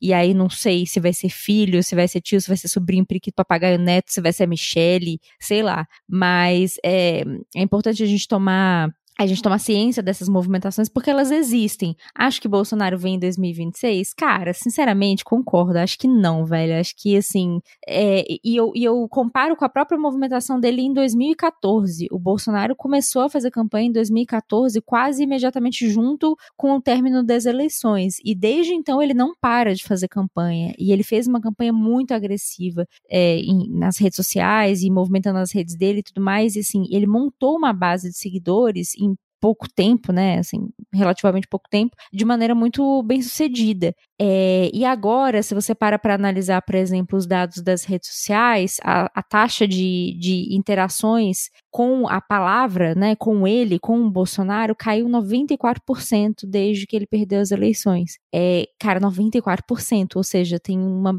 micro bolha falando, sabe, sei lá, Deus o que dele, e muito provavelmente parte dessa bolha que tá falando dele somos nós ainda, porque a gente tá dando risada na cara dele, fazendo montagem com o negócio de cigarro lá, com a pereba dele tudo mais. É, então, assim, vai surgir, velho, vai surgir. E a minha preocupação é essa, a minha preocupação é justamente essa, porque isso é fato vai surgir alguém para substituir o Bolsonaro. E eu temo que seja uma pessoa pior, porque é uma coisa é você pegar uma pessoa que é chucra, né? O Bolsonaro é um tosco. Tosco no sentido estrito da palavra. É um tosco porque era, era isso, era tudo isso que ele tinha para apresentar, foi isso que ele apresentou. Meu medo é que surja uma pessoa mais inteligente, sinceramente. É, porque a gente até conversou isso lá no Patada de Pantufa com o pessoal do Vira Casacas, quando a gente gravou é, nosso episódio juntos por lá, que era isso. Se a gente teve esse estrago todo com uma pessoa que não sabia falar paralelepípedo, você imagina uma pessoa verdadeiramente inteligente, que tivesse estratégia política, que fosse um bom articulador, que tivesse feito um trabalho minimamente razoável durante a pandemia, que tivesse dado vacina, que não tivesse oferecido cloroquina para M e os caralho. A gente tava lascado. A gente não ia sair de bolsonarismo, ainda que não não fosse Bolsonaro, mas a gente não ia sair de bolsonarismo nem tão cedo, assim. É, então, é, é isso, assim, sabe? Isso me coloca no, num ponto de preocupação, porque essa pessoa tá aí. A gente só não sabe quem é, mas ela tá por aí. Exatamente. Compartilho dessa mesma preocupação, Bia. Mas sabe quem não está preocupado, o Rodrigo? O Jorge Silva, pois ele mandou uma mensagem aqui no Twitter. Show de bola esse crossover. Um salve para toda a bancada. O Rafael Lobatti disse o seguinte, ó: só para ele não ficar muito irritado com o golpe dos salves sem salves, vai aí o copo em homenagem ao Lhama na Lama que minha conja furtou da casa da amiga dela. Falando Cara, tô conta... vendo aqui, é, tô vendo aqui os copos aqui, o copo, né? Muito bonito e fica mais bonito ainda por ter sido furtado. É um charme a mais. Ele ainda botou assim, ó, falando em conta, mais um momento, hashtag FreeConja, por favor. Aí a gente teve também a Lele Riso dizendo: Aê, salve, salve galera, beijo a todos e um salve especial pro capixaba mais famoso do mundo, o Richarlison, com a pergunta que ronda o Twitter. E aí, fariam? Risos, riso. Bom, vamos seguir aqui com. Não, uma... peraí, peraí. Foi uma pergunta. Ora, essa. Eu pular a pergunta, cara, tem uma questão. É, Richarlison, é, é, pra mim, é um caso de uma pessoa que não seria bonita, mas ele, ele fica atraente por ser um cara muito gente fina. Pra mim, esse é o ponto. Que é, ele é exatamente o contrário de figuras sonegadoras da seleção, que seriam muito bonitas, mas conseguem ficar feias por serem pessoas horríveis. Ana e Bia, vocês querem comentar alguma coisa sobre Richarlison posso seguir? O único jogador de futebol que teve e terá o meu coração de hoje, de ontem para todo sempre é o jogador Kaká. Tirando ele, não tem, não tem Richarlison, não tem Neymar. É, eu adorava o hype da galera. Ai, nossa, Neymar é lindo. Eu ficava, gente, o tamanho das canelas dele, pelo amor de Deus, dá para quebrar essa canela com um fiapo. Olha aí no que deu. Olha o tamanho do pé do menino Ney. Enfim, era, era sobre isso. É, realmente quebra fácil. É, portanto, não, não, não faria. Mas obrigada aí pelo convite. Olha, não vou dizer que eu diria não, né?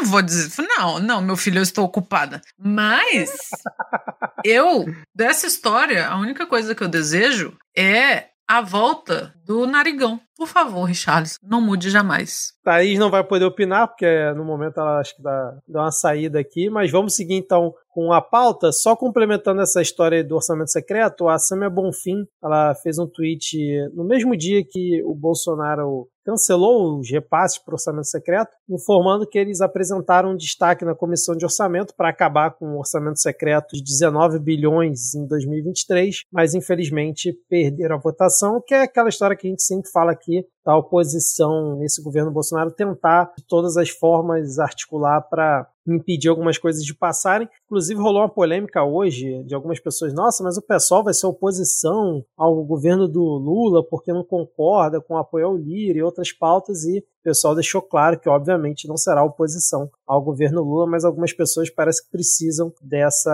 afirmação. Né? Tem um outro ponto aqui também que a Rosa Weber marca é, o julgamento do orçamento secreto, né, da questão do orçamento secreto no STF para quarta-feira, amanhã, o dia que a gente está gravando. Então, se por acaso tiver alguma novidade, eu faço um adendo depois no episódio. E o Thomas Trauma no Twitter informou que se por acaso algum ministro pedir vista no meio do julgamento, a Rosa Weber dará uma medida cautelar com validade imediata, suspendendo o orçamento secreto. Eu queria muito que fosse isso que acontecesse, não sei vocês, mas tem essa informação aí que parece que veio o blog da Andréa Sadi. E fechando aqui esse, esse assunto, o Lira e o Pacheco parece que estão se articulando para apresentar é, uma proposta aos ministros do STF de como poderia ser, na verdade, o orçamento secreto a partir de 2023 ser uma coisa mais justa, mais bem dividida. Então, pela reportagem que está aqui no Poder 360, a proposta seria pegar o valor total do orçamento secreto e 2,5% seria distribuídos pelo presidente da Câmara, 2,5% pelo presidente do Senado, dos 95% restantes, dois terços iriam para a Câmara, um terço para o Senado e o valor seria dividido proporcionalmente entre as bancadas nas duas casas e todas as emendas teriam transparência com a especificação do nome do congressista ligado ao repasse. Bom, bom se essa é a, a ideia, a pessoa acabou de descrever o fim do orçamento secreto. Porque se você, é, se você redistribui, você dá equidade para essa distribuição e você torna tudo transparente, acabou o RP9, que é o que está todo mundo dizendo desde o começo, né? Não faz o menor sentido você não ter transparência para as emendas. Mas que bom, concordo, a pessoa só não sabe o que ela está dizendo. Mas o que ela está dizendo é que ela é contra o orçamento secreto. É que nem aquela galera que fala: não, a gente aqui respeita a igualdade e o tratamento igual a todas as pessoas, não importa gênero, não importa raça. Mas esse negócio de discutir etnia é mimimi. É, ou seja, a pessoa não, não se ouviu, cara. A pessoa não, não se ouviu, ela tem essa dificuldade. Mas, cara, é, é, essa questão do orçamento secreto, eu bato nessa tecla e não há santo que me tire isso da cabeça. Se o, o Supremo não resolver, não será resolvido nunca mais. Tipo assim, nunca mais. O Congresso não vai botar a mão nesse vespeiro, nem a oposição. Tipo assim, acho que o pessoal fez isso para marcar posição, porque eles sabiam que iam perder. Isso era uma isso era uma, uma batalha totalmente perdida, não tem a menor chance de o PSOL, que é um dos menores partidos do Congresso, ir contra uma maioria que é o Centrão contra essa questão do orçamento secreto. Eles sabem que é uma guerra perdida. É, e, e não vão, velho. E uma vez que isso daí virar hábito, uma vez que isso daí se instaurar e virar normativo, eles não vão nunca. Daqui a 50 anos a gente vai estar discutindo o orçamento secreto ainda e a falta de transparência e tudo mais. Continuo batendo nessa tecla do Supremo porque é flagrantemente inconstitucional. E em sendo constitucional, bicho, se não for o Supremo, hum, é isso aí ou Jesus vai ter que baixar aqui e botar a mão e tirar o orçamento secreto, ou vamos viver aí eternamente com o orçamento secreto, porque o Congresso nem lascando vai, vai abrir mão disso daí. Ó, você é até mais pessimista do que você, Bi, porque eu acho que o STF vai afirmar a inconstitucionalidade do orçamento secreto e o Congresso vai cagar para o STF. Como em alguns casos já aconteceu. Não com essas palavras, tá, gente? Não é exatamente assim, mas o Congresso ele fala: será que a gente vai seguir exatamente o que o STF está dizendo, ou a gente vai tentar interpretar o que, a interpretação do STF? Será, será que foi isso mesmo que eles estão dizendo? Deixa eu pedir esclarecimentos. Aí vai a presidência da Câmara e pede esclarecimentos. Não é isso mesmo que vocês estão dizendo? Tá aqui, ó, 15 dias para vocês esclarecerem. Aí daqui a pouco responde: ah, mas alguém pede vistas lá e vai mais 45 dias. E a coisa vai, vai protelando, assim. Então não duvido nada. que mesmo que o STF determine lá, isso aqui é inconstitucional, tem que acabar. Se o Lira continua na presidência da Câmara, ele vai mandar essa. Peraí, eu não sei se eu entendi direito o que vocês estão dizendo, não. Dá para vocês se escreverem de outra maneira, esclarecerem? Responde aí em mais 15 dias. Aí bate na mão de um Nunes Marques da vida lá, ele fala: ah, eu preciso aqui de mais 90 dias para entender o que, que o Lira tá dizendo, que eu, eu tô com uma dificuldade de raciocínio nesse momento, deve ser efeito pós-Covid. E a coisa se arrasta. Mas gostei muito dessa, desse detalhe ali que o Vitor tava comentando, da Rosa Weber perdendo a paciência. Eu não lembro qual o, o julgamento que eles estavam também, que o André Mendonça pediu visto e todo mundo ficou revoltado. Falava, como assim, cara? É o último dia para julgar isso. Tu teve seis meses para poder avaliar o documento, agora tu pede vista e amanhã já não vai poder mais julgar. O pessoal tá completamente sem paciência com os dois, com o Nunes Marques e com o André Mendonça também. Porque se não mudar a postura deles ali, ó, fala, gente, avião cai. Exatamente. E antes de fechar esse bloco, a gente já está aqui uma hora nesse primeiro bloco, já passamos aqui do prazo. Eu preciso fazer um comentário, principalmente para Ana e para Thaís, pois os ouvintes pediram muito ao longo dessa semana. E Conja novamente deu um sinal, se vocês quiserem comentar rapidinho, só para não passar em branco. Ela participou de um evento com o INSPER e com o Renova BR, o curso de gestão estratégica de mandato, onde eles reuniram 55 parlamentares de 21 estados e 19 partidos em uma sala de aula, né, para dialogar e lugar de político também é na sala de aula, segundo eles. E Conja, Ana e Thaís estava de amarelo, novamente com um sorriso amarelo, ao lado de Sérgio Moro então, assim, sinais, fortíssimos sinais, continuam sendo transmitidos pra gente. Não, e foi engraçado porque eu não percebi que a Conja estava aqui, né? Nem, nem prestei atenção nesse fato. Mas, assim, eu só olhei a descrição, né, no tweet. Aí eu fiz, ah, que legal, um curso, porque de fato te, parece que tem uma galera lá que não sabe nem o que pode fazer, né? Entra e, e não sabe nem o que é um, uma PEC, orçamento, nada. E aí eu fiz, ai, que legal, uma boa iniciativa. Quando eu vi Renova BR, meu sorriso ficou que nem o da Conja, assim, sabe? Murchou, ficou amarelo. Eu fiz, hum, não sei não, hein? Lá vem o golpe. Literalmente. E se, você, e se vocês repararem, Dallagnol também estava nessa, nesse momento no cantinho esquerdo, tá ele lá com seu sorrisinho. Mas a Conja tá ali, ó, na segunda fileira, de cima para baixo, ao lado ali do Moro, bem ali no meio, sorriso amarelo, tipo assim, me tirem deste lugar, pelo amor de Deus. Aí o climão, hein? Dallagnol, Moro, Moro e Dallagnol. Separados, vê que eles estão bem longe Cada um outro, num né? canto, Conja É. no meio, pensando todas as vezes que ela teve que receber Dallagnol em casa e usar aquele conjunto de mesa breguíssimo que ela postava. Vocês chegaram a ver isso? Ela fazia mesa e postava. Sim, E ela esperando pensando- você. E se ele é um amigo igual o amigo aí do nosso ouvinte, certeza ele levou uns copos da casa dela. Ela deve estar tá puta. Será, será que os copos são personalizados com marrecos ao invés de lamas? Seria fantástico, hein, cara? Pior, eles têm cara de quem bota o nome nas coisas. Tipo, Aham, eu aposto que e- tem as iniciais deles. Só as iniciais, Sim. sim. É, SM, Na toalha de rosto, tá ligado? Certeza. SMRM. Certeza. que- Juge, vem escrito Juge. Com uma balancinha, sabe? A balança assim. Juge, é mesmo, a Juge. balancinha. Tá escrito conge na fronha e conja na outra, tá ligado?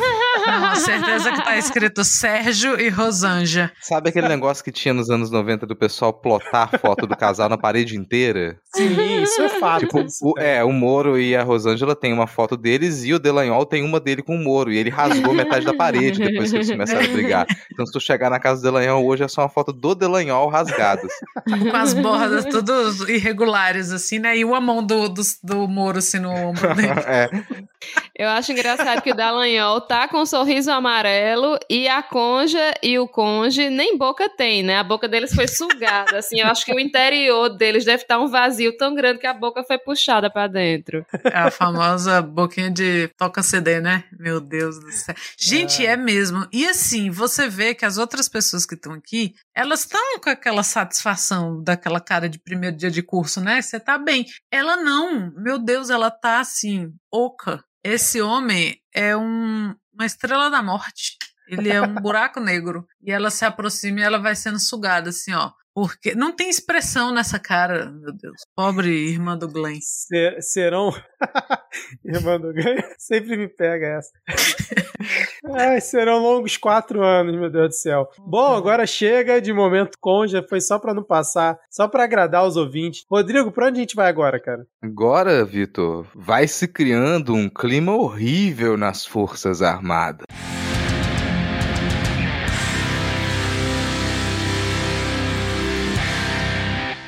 Vamos começar aqui o ponto da pauta. Antes da gente falar desse clima horrível nas Forças Armadas, eu queria que vocês comentassem esse primeiro encontro presencial aí do Lira com o Lula, porque nessa última quarta-feira, dia 30, eles se encontraram, né? Conversaram bastante. O tópico principal, aparentemente, foi a aprovação da PEC da transição, que já passou pelo Senado, e o Lira garantiu a aprovação na Câmara também. Mas, junto dessa garantia, vem a exigência de que o orçamento secreto ele também tenha um espaço aí no coração da equipe de transição do novo presidente Lula. Vocês acreditam que a equipe de transição vai ceder e que, junto com a PEC de transição, a gente vai ter a garantia de liberação, pelo menos desses 7,8 bilhões das emendas do relator que elas estão bloqueadas nesse momento, agora logo no início de 2023? Cara, então, como eu falei, é, é impossível tirar isso daí de orçamento secreto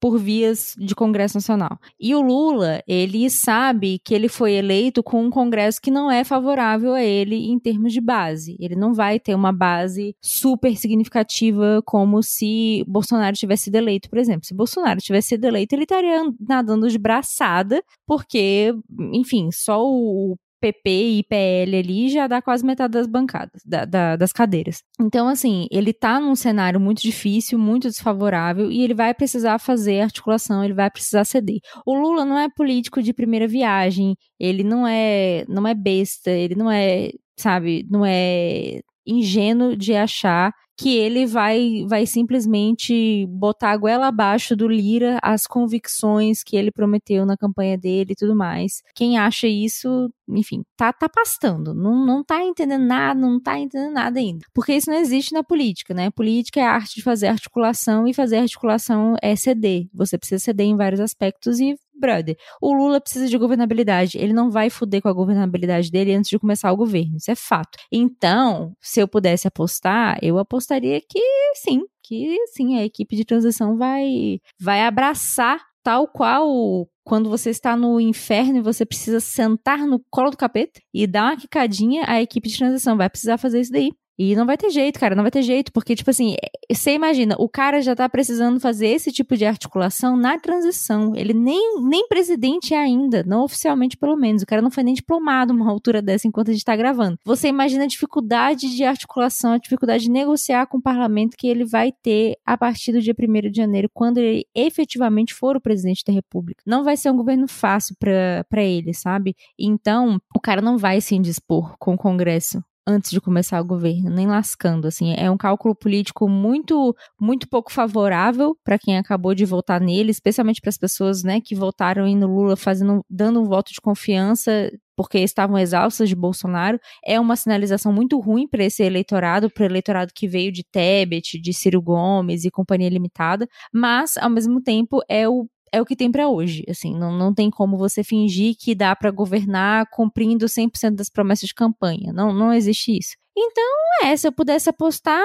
eu apostaria que é isso aí. Não, eu vi muitas pessoas comentando recentemente que a aprovação dessa PEC nos termos que ela estava sendo negociada, só fazendo um adendo, ela foi aprovada hoje na CCJ do Senado e aparentemente já deve ser votada amanhã no plenário também do Senado e na próxima semana tudo der certo na Câmara. O texto que foi aprovado abre um espaço adicional dentro do teto né, de 145 bilhões, tinha sido proposto inicialmente 175 bilhões. O prazo de vigência dessas regras para o Bolsa Família vai, foi aprovado com dois anos, e a proposta inicial tinha sido quatro, e o prazo para o governo eleito encaminhar ao Congresso uma proposta de novo regime fiscal né, para retirar o teto de gastos e impor algum outro modelo passou de um ano para oito meses. E eu vi muita gente falando, nossa, mas isso é uma derrota para o Lula, porque não conseguiu nos termos que ele queria. Eu não sei aonde que essa galera acompanha a política, porque a gente está cansado de ver que os mais diferentes governos mandam muitas propostas bem acima do que eles realmente querem, para justamente ter a margem de negociação,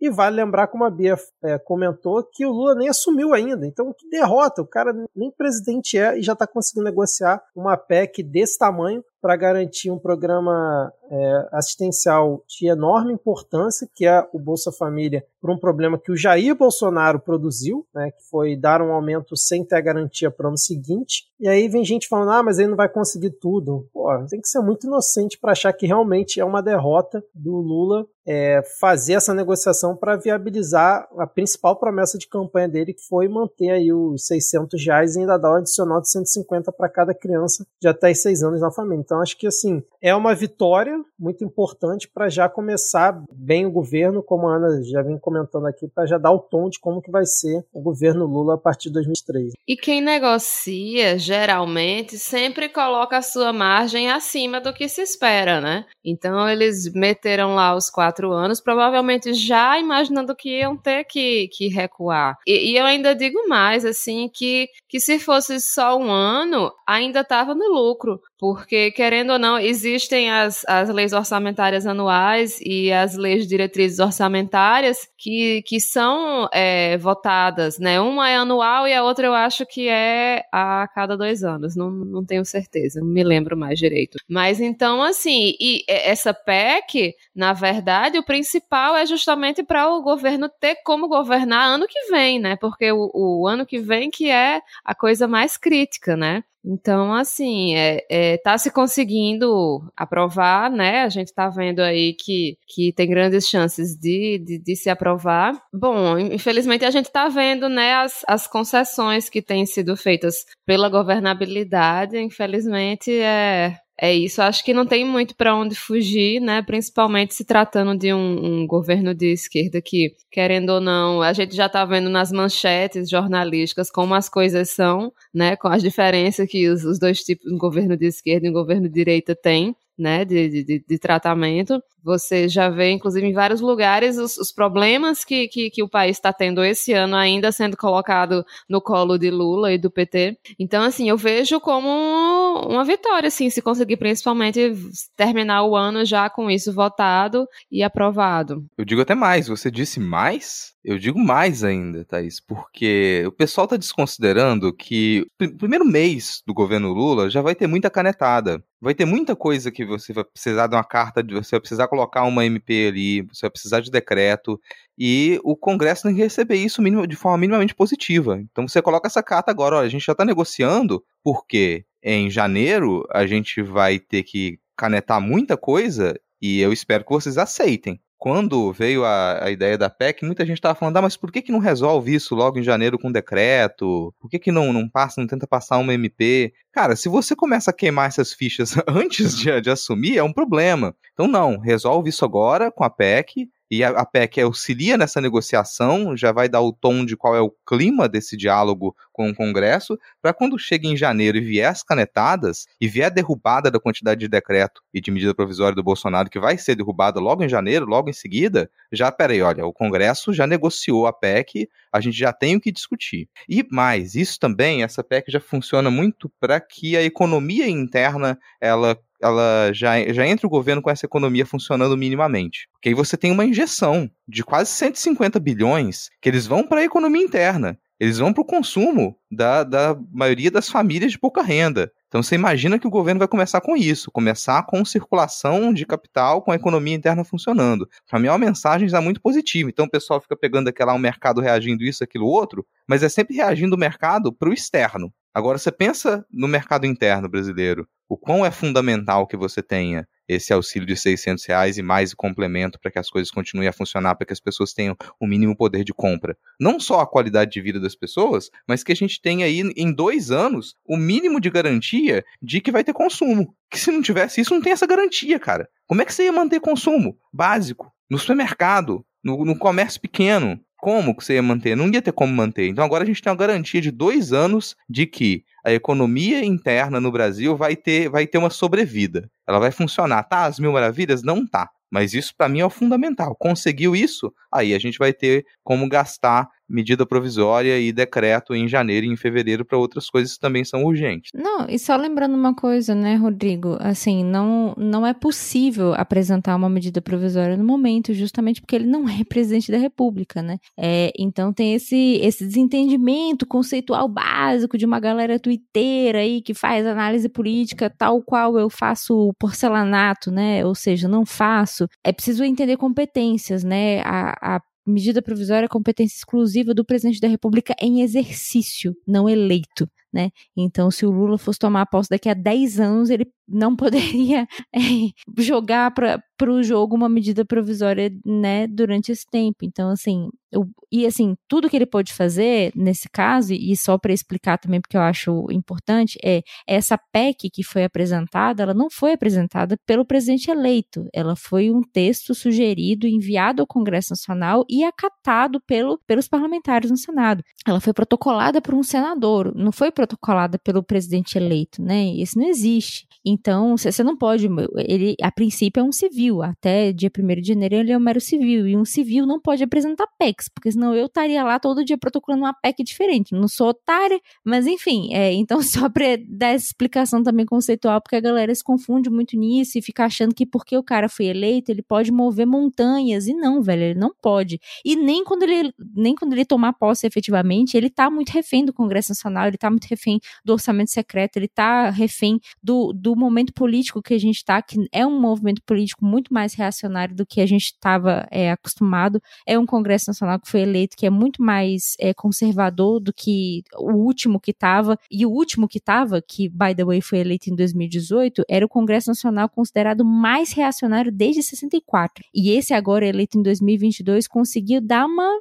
uma viradinha de chave conseguiu ser mais, mais conservador e mais reacionário ainda. É, então, assim, não é simplesmente bater na presença da República, dar três palminhas e falar acabou a palhaçada, gente, agora eu que mando essa merda, acabou, todo mundo vai para esses lugares. Não é assim que funciona. É, assim como o Bolsonaro não pôde fazer uma pá de coisa, mesmo sendo o chefe supremo das Forças Armadas e qualquer bosta que ele gostava de se auto-intitular, é, Lula também terá suas limitações, que são as limitações né, de um cargo, de um cargo público. O cara não é Deus. Então, enfim, só queria colocar isso daí na pauta. Sempre importante lembrar, Bia. Então agora a gente continua acompanhando como é que vai ser a tramitação da PEC, é o que tudo indica tá, tá bem encaminhado para tanto passar no plenário do Senado quanto no plenário da Câmara antes do recesso e antes da votação do da LDO, não, da L tem um outro nome, né, da, da que é votada no final do ano, é a. Loa. Loa, Loa isso, isso, Da Loa. Eu tava descrente que daria tempo, mas olha, vou queimar minha língua e com gosto. Rapaz, quando tem vontade política, esse povo faz milagre faz naquele milagre, Congresso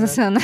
É, pois é, cara. Agora, falando em dinheiro, Rodrigo, acho que finalmente chegamos aqui ao tópico que tem relação com o título que você deu ao bloco, pois a Justiça suspendeu a compra de blindados pelo Exército que custariam nada mais, nada menos que 5 bilhões com B de bananada. O Exército ia comprar 95 blindados italianos conhecidos como caça-tanques por 5 bilhões e aí entraram com uma ação junto ao TRF da primeira região, caráter liminar. A compra foi suspensa, ela ia ocorrer ontem, né, no dia 5 de dezembro. É muita cara de pau dos milicos, né? Todo mundo bloqueando verba de tudo quanto é lado, né, passando PEC para poder viabilizar o Bolsa Família, os caras usando 5 bilhões para comprar blindado, um país que nunca está em guerra. 95 é, contrário. blindados, né?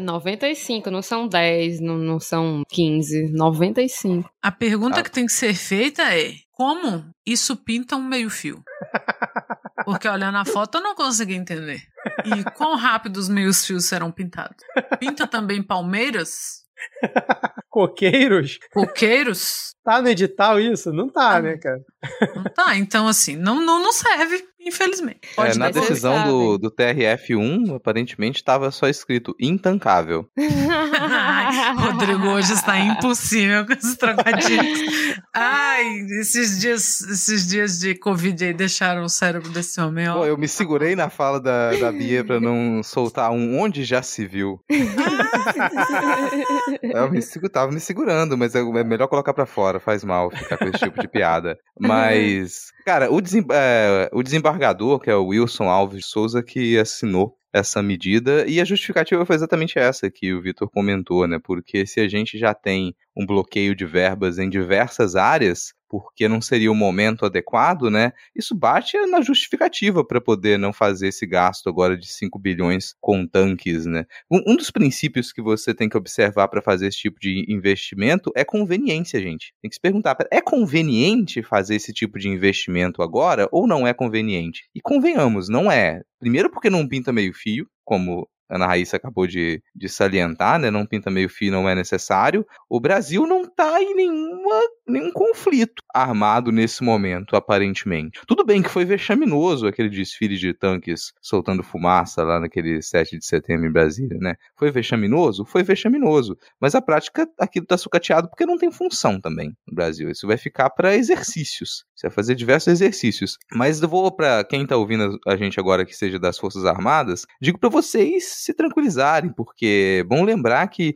nos governos do PT, as Forças Armadas elas deixaram de ser sucateadas e receberam investimento, porque não tinha nem aviãozinho. Como Lula gosta de ressaltar, mal tinha coturno. Não tinha dinheiro para comprar coturno. Porque lá no governo FHC, o FHC fez certo, sucateou as Forças Armadas. Aí entrou o governo Lula para poder manter a paz, né? Para poder manter a. Peraí, vamos deixar eu governar aqui. Foi e investiu nas Forças Armadas. O resultado tá aí. Então não fiquem receosos. Provavelmente agora com o novo governo Lula vocês vão poder comprar os seus carrinhos para poder ficar brincando de passear nas avenidas de Brasília no 7 de setembro. Antes da gente seguir aqui na pauta, não sei se vocês querem comentar esse tópico ainda, só uma atualização de notícia passada rapidinho que eu vi aqui no Twitter. Aparentemente, o Jorginho Melo, que é o que ganhou para o governo de Santa Catarina, ele anunciou simplesmente Silvinei Vasques como secretário de Segurança Pública. Quem é Silvinei Vasques para o ouvinte mais desatento? O diretor-geral da Polícia Federal, que a gente vem comentando aqui há algumas semanas, ao que tudo indica vai ser secretário de Segurança Pública no governo de Jorginho Melo em Santa Catarina. É, é demais. E é interessante que São Paulo, Santa Catarina estão aproveitando todo o lixo do governo Bolsonaro. Não, peraí,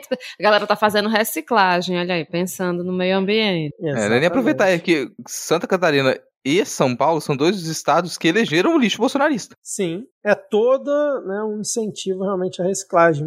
Agora, falando em lixo, a gente tem aqui né, o alto comando das Forças Armadas parece que não estão em um compasso completamente assim bonito de se ver, segundo estão comentando aqui tanto na, na Folha, na coluna painel, como em outros veículos, porque ao longo dessa semana aquela ideia do Bolsonaro, né, do quer dizer, não vou dizer que é do Bolsonaro porque a gente não tem essa confirmação, né, mas aquela ideia de antecipação da troca de comandos das forças antes do governo Bolsonaro acabar, né, ou seja, antes do Lula também assumir, ela seria realizada, mas parece que Marinha e Exército não estão muito confortáveis com essa situação. E segundo revelou a Folha ontem, a Marinha parece que já se alinhou à FAB topou trocar os comandantes, mas por enquanto o Exército ainda não está favorável a essa atitude. Vocês acham que realmente isso é possível? Logo o Exército ser contra essa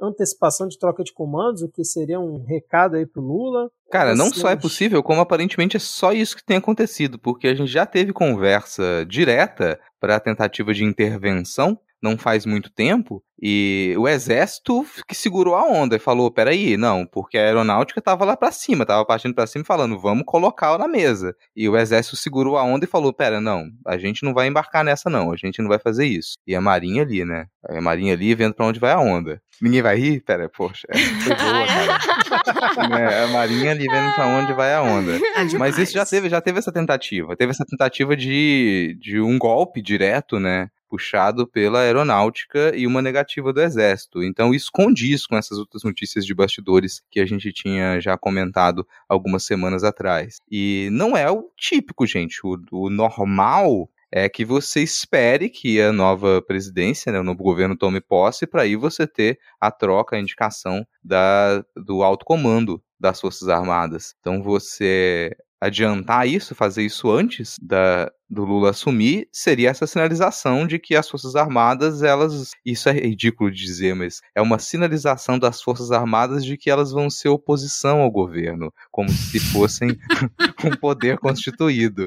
E alguém colocou isso na cabeça deles nos nas últimas décadas, né? A geração lá que se formou no final dos anos 70, como diz o Mourão, e que foi super atacada injustamente, que deram o seu melhor e que se cansaram de ser o tempo todo injustiçados pela imprensa, que eles têm esse trauma aí com, com governos democraticamente eleitos, estão querendo sinalizar que não vão aceitar tão bem um governo Lula. O que duvido muito, na verdade, que tenha que seja algo tão alastrado assim, até por conta disso que eu comentei agora há pouco. As Forças Armadas, elas tiveram uma ótima relação com os governos do PT e nunca tiveram tanto investimento, nunca tiveram tanto investimento. Mesmo se comparar com o governo Bolsonaro, o que eles tiveram com o governo Bolsonaro foi problema, gente. O pessoal estava lá recebendo as suas altas pensões, o seu salário exorbitante, ninguém sabia, ninguém se atentava. O que, que as Forças Armadas estavam fazendo, o que, que os comandantes estavam fazendo. Eles estavam lá curtindo a vida deles numa boa, sem ter nada para fazer. Aí veio o governo Bolsonaro, colocaram militares da ativa no governo, chamou o pessoal da reserva para o governo, colocou em evidência as Forças Armadas, que passa a ser cobrada depois. Então imagino que tenha muita gente, inclusive no Exército, irritado com isso, que gostaria muito de voltar ao tempo em que eles ficavam lá na maciota, sem a imprensa enchendo o saco, sem ter que ficar escrevendo notinho o tempo todo, sem ter que abrir para o público geral que eles não concordam entre eles e que não tem uma função muito nítida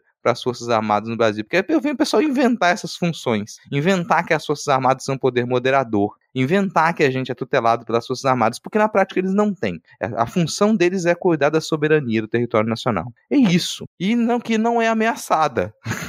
então eles, não, eles poderiam estar nesse lugar de tranquilidade, de curtir os seus altos salários. Fica o recado aqui para vocês, ouvintes das Forças Armadas, tá, tá aqui nos escutando. Pensa no que, que você poderia ter. Se vocês esquecem essa história, chuta esse pessoal de lado e fala, pô, vamos voltar para Maciota, ninguém enchendo o saco da gente, como era nos governos menos do PT. Muito melhor. E eu, a minha impressão é que o exército é quem está segurando a onda, porque eles sabem que no fim das contas iria sobrar para eles, né? Porque eles que iam estar tá em terra metendo a cara a tapa, porque a galera da, da, da aeronáutica vai, vai, vai ficar fazendo o quê? Vai ficar, vai ficar jogando bomba do, do, do mar? A aeronáutica vai ficar lá jogando bomba? Não vai, vai sobrar para o exército que vai chegar lá na galera. Enfim, e é a galera que está sofrendo com o patriota cantando na frente do quartel, né? Então, assim, eu acho que é por isso, assim, que eles sabem que, sabe aquela galera que chega assim, faz, vai, vai, vai, vai, vai, vai lá, pô, vai lá,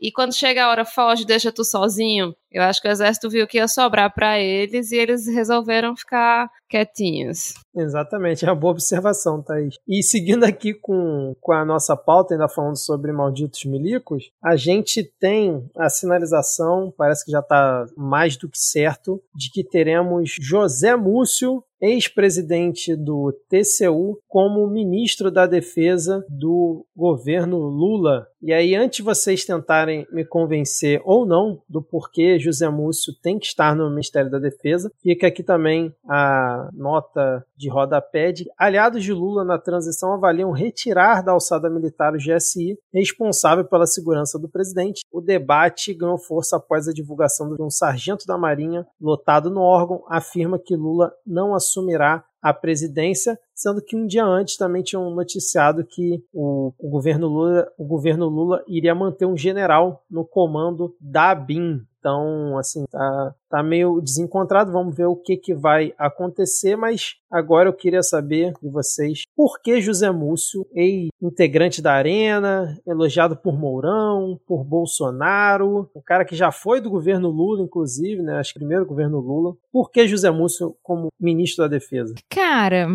é, é mais fácil, né? Eu acho que nesse sentido, é, vamos parar para pensar assim: o governo Bolsonaro ele foi aparelhado né? E assim, isso não é nenhuma novidade, mas ele foi aparelhado e ele foi tomado por militares. Tem uma quantidade muito grande de militar no governo, em alto, em médio e baixo escalão e tudo mais. É, inclusive, dentro de ministérios, o que é um mistério para mim, né? Mistério, mistério, nossa, rimei aqui, ficou uma bosta, enfim. Por que diabos que isso seria fundamental, de você ter militares, por exemplo, dentro de ministérios, como no próprio Ministério da Saúde mesmo, como foi no caso do Pazuello, tem uma dificuldade de entender isso, né? É, a tal da logística, né, gente, das vacinas, que nunca aconteceu, mas enfim. É, então, para você tirar esse tanto de militar agora, é, vai ser um belo da porra. Isso vai desagradar, isso vai desagradar muita gente.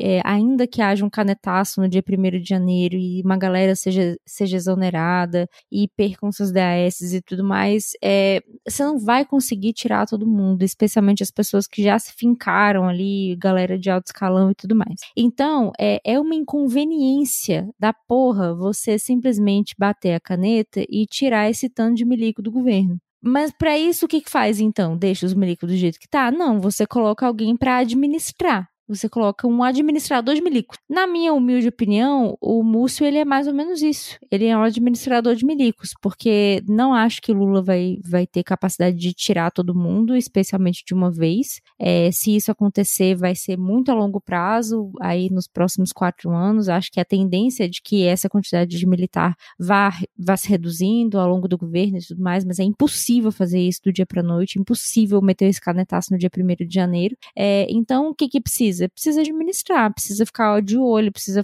é, né, ver se essa galera não, não vai ficar, sei lá, inventando teoria da conspiração de zap para dar golpe, para dar não sei o quê. Porque, além de ser um inconveniente, é uma preocupação porque não é novidade para ninguém, eu imagino que as Forças Armadas estiveram intimamente aliadas e alinhadas com o governo Bolsonaro nos últimos quatro anos. Então, assim, é, é muito inconveniente você manter o seu inimigo dormindo na sua cama. Essa que é a grande verdade. Mas como que faz agora? Então, para mim, a escolha do Múcio foi mais uma, uma escolha administrativa. A galera, teve uma galera do PT que ficou muito indignada, ouvi muitas críticas de galera do próprio gabinete de transição, mas, é, assim, eu não, eu não vejo como, como uma possibilidade se o Lula tivesse, sei lá, pegado um LGBT, pegado o Pablo Vitar para cuidar de, de militar, por exemplo. Não, não teria como isso dar certo, sabe? Cara, os caras iam ficar muito indignados e tudo mais. Então a grande vantagem é de uma pessoa que agrada, entre muitas aspas, né? De que agrada os militares é isso, é que ele vai ser um grande administrador do caos lá dentro. E assim, se o pessoal acha que é uma novidade ou que, que esse tipo de relação é uma é, é muito incomum, o Múcio ele foi ministro de Relações Institucionais, gente. Foi, foi no segundo governo Lula. E aí você imagina. Você sabe o que é isso, Ru? Isso, ele era o administrador. Né?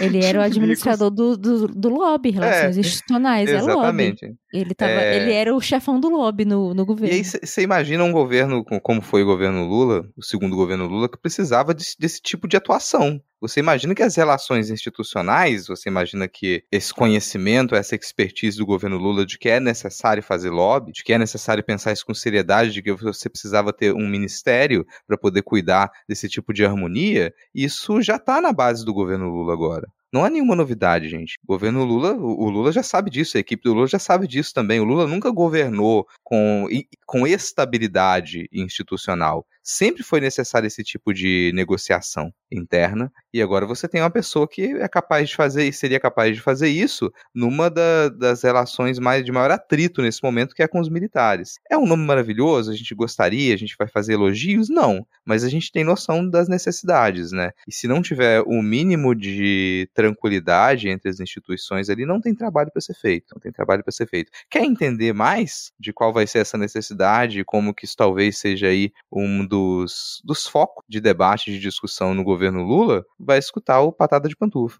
Isso aí, obrigado pelo jabá, querido. Amém.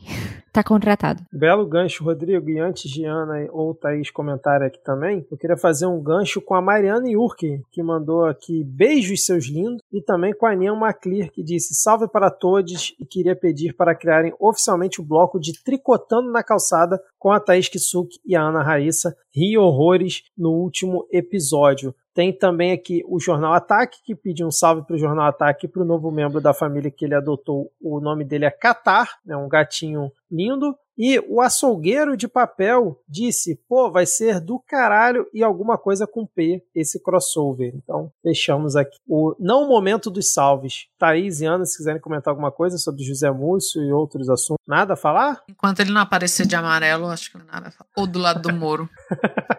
Ah, então vamos agora pro que importa, Vitor. Vamos. Vamos pro que importa, cara. Lula Palusa, vocês estão satisfeitas? Está satisfeito com o primeiro set list que a gente já teve aí para esse grande festival? Eu gostei, Hum. cara. Não, não estou satisfeita, não, não gostei. É, faltou um metalzinho, faltou a representatividade dos metaleiros, metaleiros, metaleiros do Brasil. Senti Mas falta. é porque tá virando tudo reaça, né? Aí você vai nos é rolês assim, aí você olha é, meio de longe e pois é. fala, hum, Ai, pois é, pior que eu sou obrigada. Eu me dói, mas eu sou obrigada a concordar. O gente de esquerda, por favor, vamos ouvir metal, gente. Me ajuda aqui. Eu tô sozinha no barco, tá ligado? Eu preciso de vocês, cara. Tá, tá foda, tá ninguém paia, admite tá mais paia. que, que houve metal. Que... Eu ouço, sou metaleira com orgulho, porém não, não aceito ser confundido com essa gentalha que, que está aí no metal e. Tá não, difícil, não, não. amiga. Momento É, nem todo difícil. metaleiro, né? Nem É, todo metal. Sim. é tipo o torcedor de Copa do Mundo que não quer ser confundido com Bolsonaro na porta do Ou pior, agora é né? Bolsonaro que não quer ser confundido com torcedor, né? Eles descobriram que a camiseta não era do Brasil, era da CBF. Chocados. É, pois é, cara.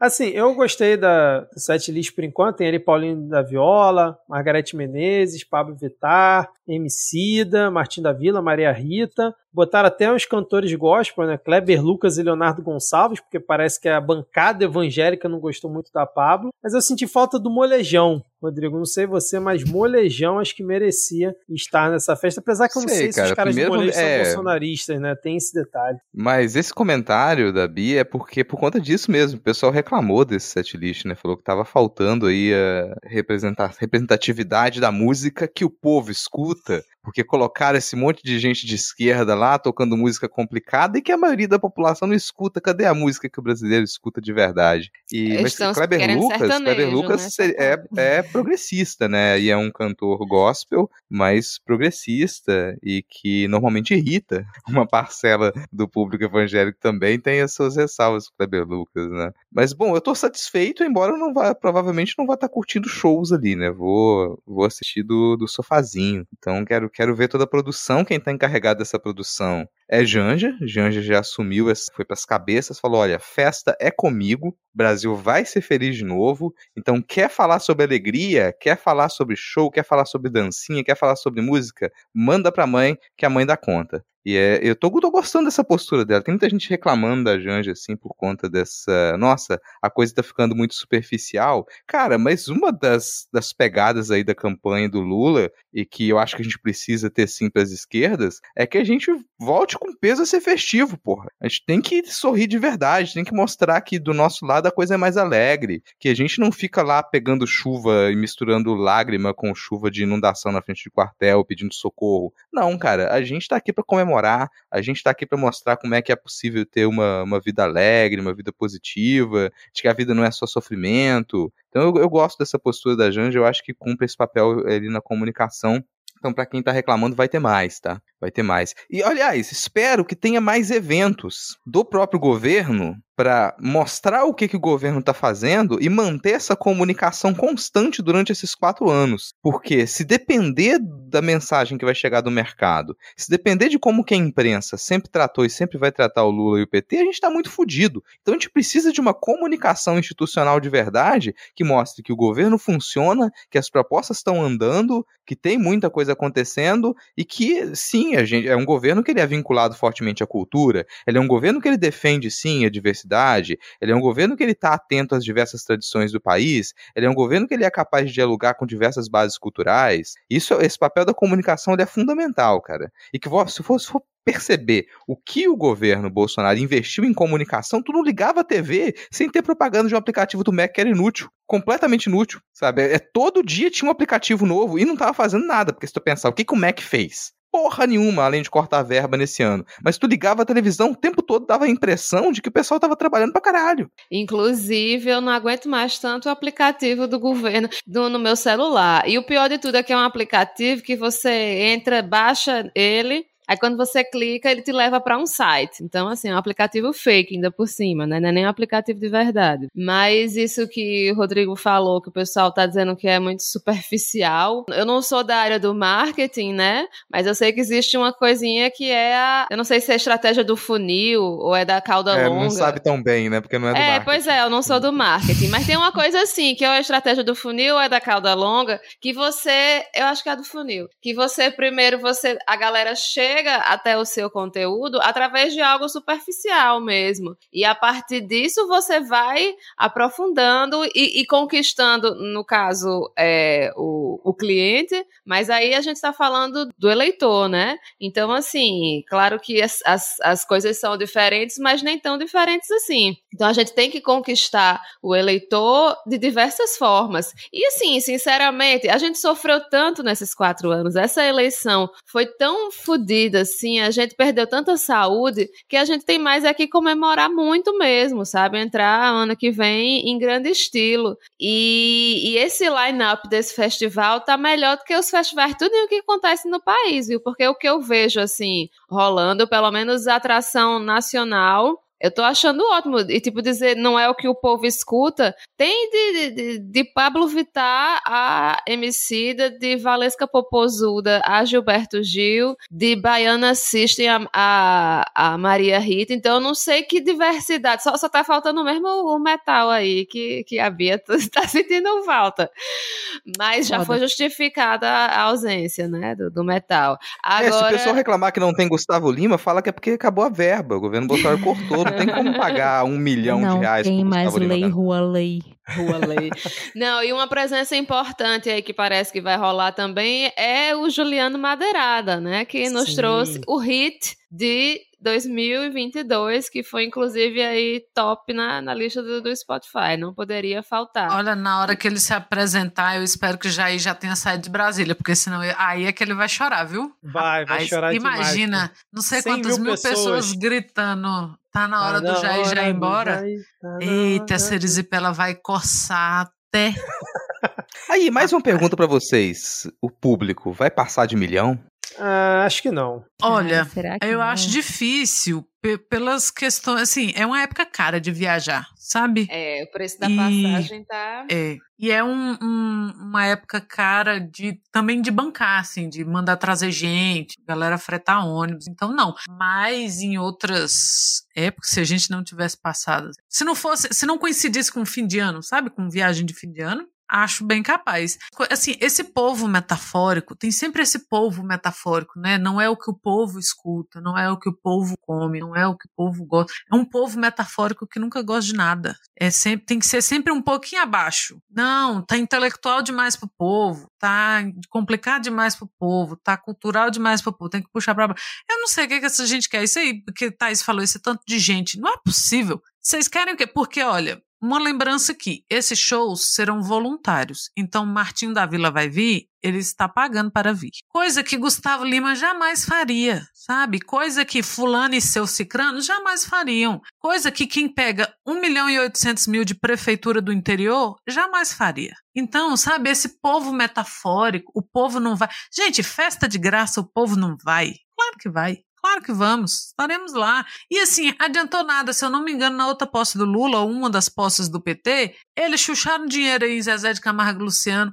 encheu essa Brasília aqui de gente para cima e para baixo, adiantou o quê? Adiantou o quê? Ganhou um voto? Ganhou. Então, assim, esse povo já tá cheio de dinheiro, ah, porque é o que o povo não escuta. Isso aí é, é sempre, sempre vai ter essa discussão. Sempre vai ter essa discussão. Bote um Caetano Veloso na abertura de novela. Ah, mas não é o que o povo escuta. Ué, mas na década de 70 era, era o que mais tinha era Maria Bethânia cantando tema de novela, sabe? Criou-se um povo metafórico que é o povo inalcançável pela esquerda. Então, nada que a esquerda faz serve para esse povo metafórico. Por que não? A esquerda está sendo muito acadêmica, está sendo muito cultural. Ah, mas o povo não vai em feira do livro, o povo não vai não sei o quê. Então, não façam feiras do livro, não façam festivais, não façam documentários, porque o povo não gosta. O povo gosta, é, sabe-se lá de quê? Porque é um povo metafórico. Então, assim, deixa Janja fazer, tem mais é que fazer, a gente tem mais é que voltar a ser a esquerda festiva mesmo. E é o que a gente está discutindo aqui. A gente sabe que esquerda não se resume a isso, que política não se resume a isso. A gente sabe que não vai ser o governo das flores, que não foi até aqui, não vai ser agora. Mas tem que ter essa esse lado, sabe? As reivindicações da esquerda, elas passam por festa, trabalho e pão, sempre foi, sabe? É festa, trabalho e pão. Agora, ah, vamos deixar, vamos levar tudo na maior seriedade. Então não vamos ter festa nenhuma, porque assim que terminar a posse já é para Lula começar a despachar, a fazer isso aqui. O homem não pode tirar três dias numa praia aí, que já inventaram que morreu no sexto andar, a hora exata da morte, e botaram sosa com dez dedos. Ah, não, vamos deixar esse peso para eles, sabe? Vamos deixar esse peso para quem gosta de ser corno. Corno no, nesse sentido, sabe? Tomar. O cara quer tomar chuva na frente de quartel, sabe? O cara quer ser botado para fora de casa por causa da mulher, que eles estão reclamando disso, né? Foram botados para fora de casa, quer perder o emprego. Deixa eles, a gente vai cantar bem ali na esplanada. Ah, mas não era, era para ser assim. É, deixa Janja, tá certa, sabe? Essa figura patética da primeira dama com roupas bregas e eventos bregas. Bela recatada do lar. Bela recatada do lar. Com... E por brega não vou incluir Marcela Temer, infelizmente, aqui, mas todo o resto é brega, toda atitude é brega, embora a figura não seja, né? É, mas essa, essa personagem que se criou da primeira dama, essa coisa cafona, sabe? Sempre em eventos com criancinhas, idosos e de caridade. Ah, não! Não chega, é o país do futuro. Quem sabe, de novo, seremos o país do futuro novamente. Então tá certo, eu acho que vai ser demais sabe? Se você tem Valesca Popozuda e não é a música que o povo quer, o que que o povo quer, afinal de contas, né? Não, o povo eu quis. Ia até, eu ia até comentar que eu falei do molejo, mas quando eu vi que tem Valesca Popozuda, retiro o molejo, já, já está devidamente representado aqui. Né? Ia ser bom ter um molejo, eu acho também, mas aí depende dos caras que eu acho que dificilmente iriam. Né, é, pois é. Então, mas por essa um dúvida. Né? Tiaguinho, é, por essa dúvida que paira aí sobre o molejo, Valesca Popozuda acho que já representa muito bem, cara. Lembrando que o que a gente está falando é o Festival do Futuro, né, o evento que vai ser após a posse do Lula, tá com previsto para começar às seis e meia da noite no dia primeiro. Um adendo a, a, essa notícia é que estão estudando onde que o, as pessoas que vão para Brasília para acampar vão poder ficar hospedadas, vamos dizer assim, e estão cogitando ou o Parque da Cidade Sara Kubitschek ou o Parque da Granja do Torto. Eu não tenho ideia se isso é bom ou ruim, mas fica aqui. Gente, torçam para não ser. A Granja do Torto é na famosa puta que pariu. É cheio de milico, só mora milico. Lá no dia que, que Bolsonaro ganhou o primeiro turno da eleição, na da outra eleição, tinha homem dando tiro para cima no fundo da própria casa. Então, assim, torçam para não ser lá. E é lá, é. inclusive, é. curiosidade, onde Paulo Guedes mora em residência oficial de presidente da República. É, a igreja do Torto é meio paia, assim, eu discordo, não acho que seja na puta que pariu, é do lado da casa de mamãe, portanto, para mim é. É, é perto da minha casa também. Porra, é, caralho. Mas pa, para pessoas que vão estar de fora, para quem vai pra esplanada é na puta que pariu. Ah, os é. eventinhos de metal é tudo lá, você tá aí falando que é paia, né? Mas. Ah. Não, mas é, era antigamente, menina, porque hoje em dia, hoje em dia, sei lá, faz muitos anos que eu não frequento a Grande do Torto, mas a última vez que frequentei foi sertanejo lá, foi muito palha, um lamacê da porra. Prefiro o Parque da Cidade, acho que tem a estrutura melhor, mas né, Sim. Quem... Tem laguinhos, tem pedalinho para quem quiser é, relembrar os tempos que o grande problema da democracia era pedalinho. É, e depois saudade. dessa gama de dicas culturais sobre Brasília, vamos agora para as dicas culturais aqui do Midcast política. Deixa eu aproveitar e começar aqui duas dicas rápidas, ambas vindas daquele serviço de streaming, né, o Netflix, que é primeiramente o filme As Nadadoras, que conta ali a história das irmãs Mardin, fogem da Síria, elas são nadadoras, né, o nome do, do filme já diz. E aí, cara, é um filme sensacional, filmaço, filmaço mesmo, e vale, vale muito a pena. Não vou dar mais spoiler não, porque vale muito a pena se acompanhar a trajetória delas é muito bom. E queria indicar também a série Vandinha. Estou falando de Vandinha Adams, né? Conta ali a saga dela na escola Nunca Mais. E, cara, muito divertida a série. Assisti assim dois dias, maratonei, achei bem, bem legal. Então recomendo também Vandinha. E as nadadoras assistam, por favor. É um filmaço. Isso aí, cara. Essa semana eu vou recomendar como podcast o Boa Noite Internet, que é um podcast do Cris Dias. São episódios curtinhos que com historietas, assim. O Cris Dias conta algumas histórias pra gente relacionada a fatos, alguns fatos do momento, outros nem tanto, tipo histórias da Copa, histórias da Black Friday, coisas assim. É, são episódios ali de 25 minutos, é bem curtinho e bem divertido de escutar também. Então tá aqui linkado diversas formas de vocês assinarem e escutarem o Boa Noite Internet. Vou recomendar um seriado que eu assisti a primeira temporada e me diverti bastante, que é o White Lotus. White Lotus se acompanha hóspedes de um resort de luxo no Havaí e todas as pessoas são problemáticas e insuportáveis, tipo a gente. Então dá para ter muita identificação ali. Às vezes é um pouco triste, mas na maioria das vezes é só irritante mesmo. Tá na segunda temporada, agora lançou esse ano, então não assisti a segunda temporada ainda, mas imagino que vai continuar tão boa quanto a primeira. E vou dar uma dica de vida aqui, porque bom, eu fiquei particularmente chocado ao descobrir que é super comum que as pessoas hoje não tenham antenas para os seus aparelhos de televisão. Acho estranho, acho esquisito. Então deixo essa dica de vida, não seja essa pessoa, tenha antena para sua televisão, sabe? É um básico, gente. Você compra aparelho de televisão para usar como, pô, que, que aparelho de TV que se diz esperto e anda tão pouco antenado?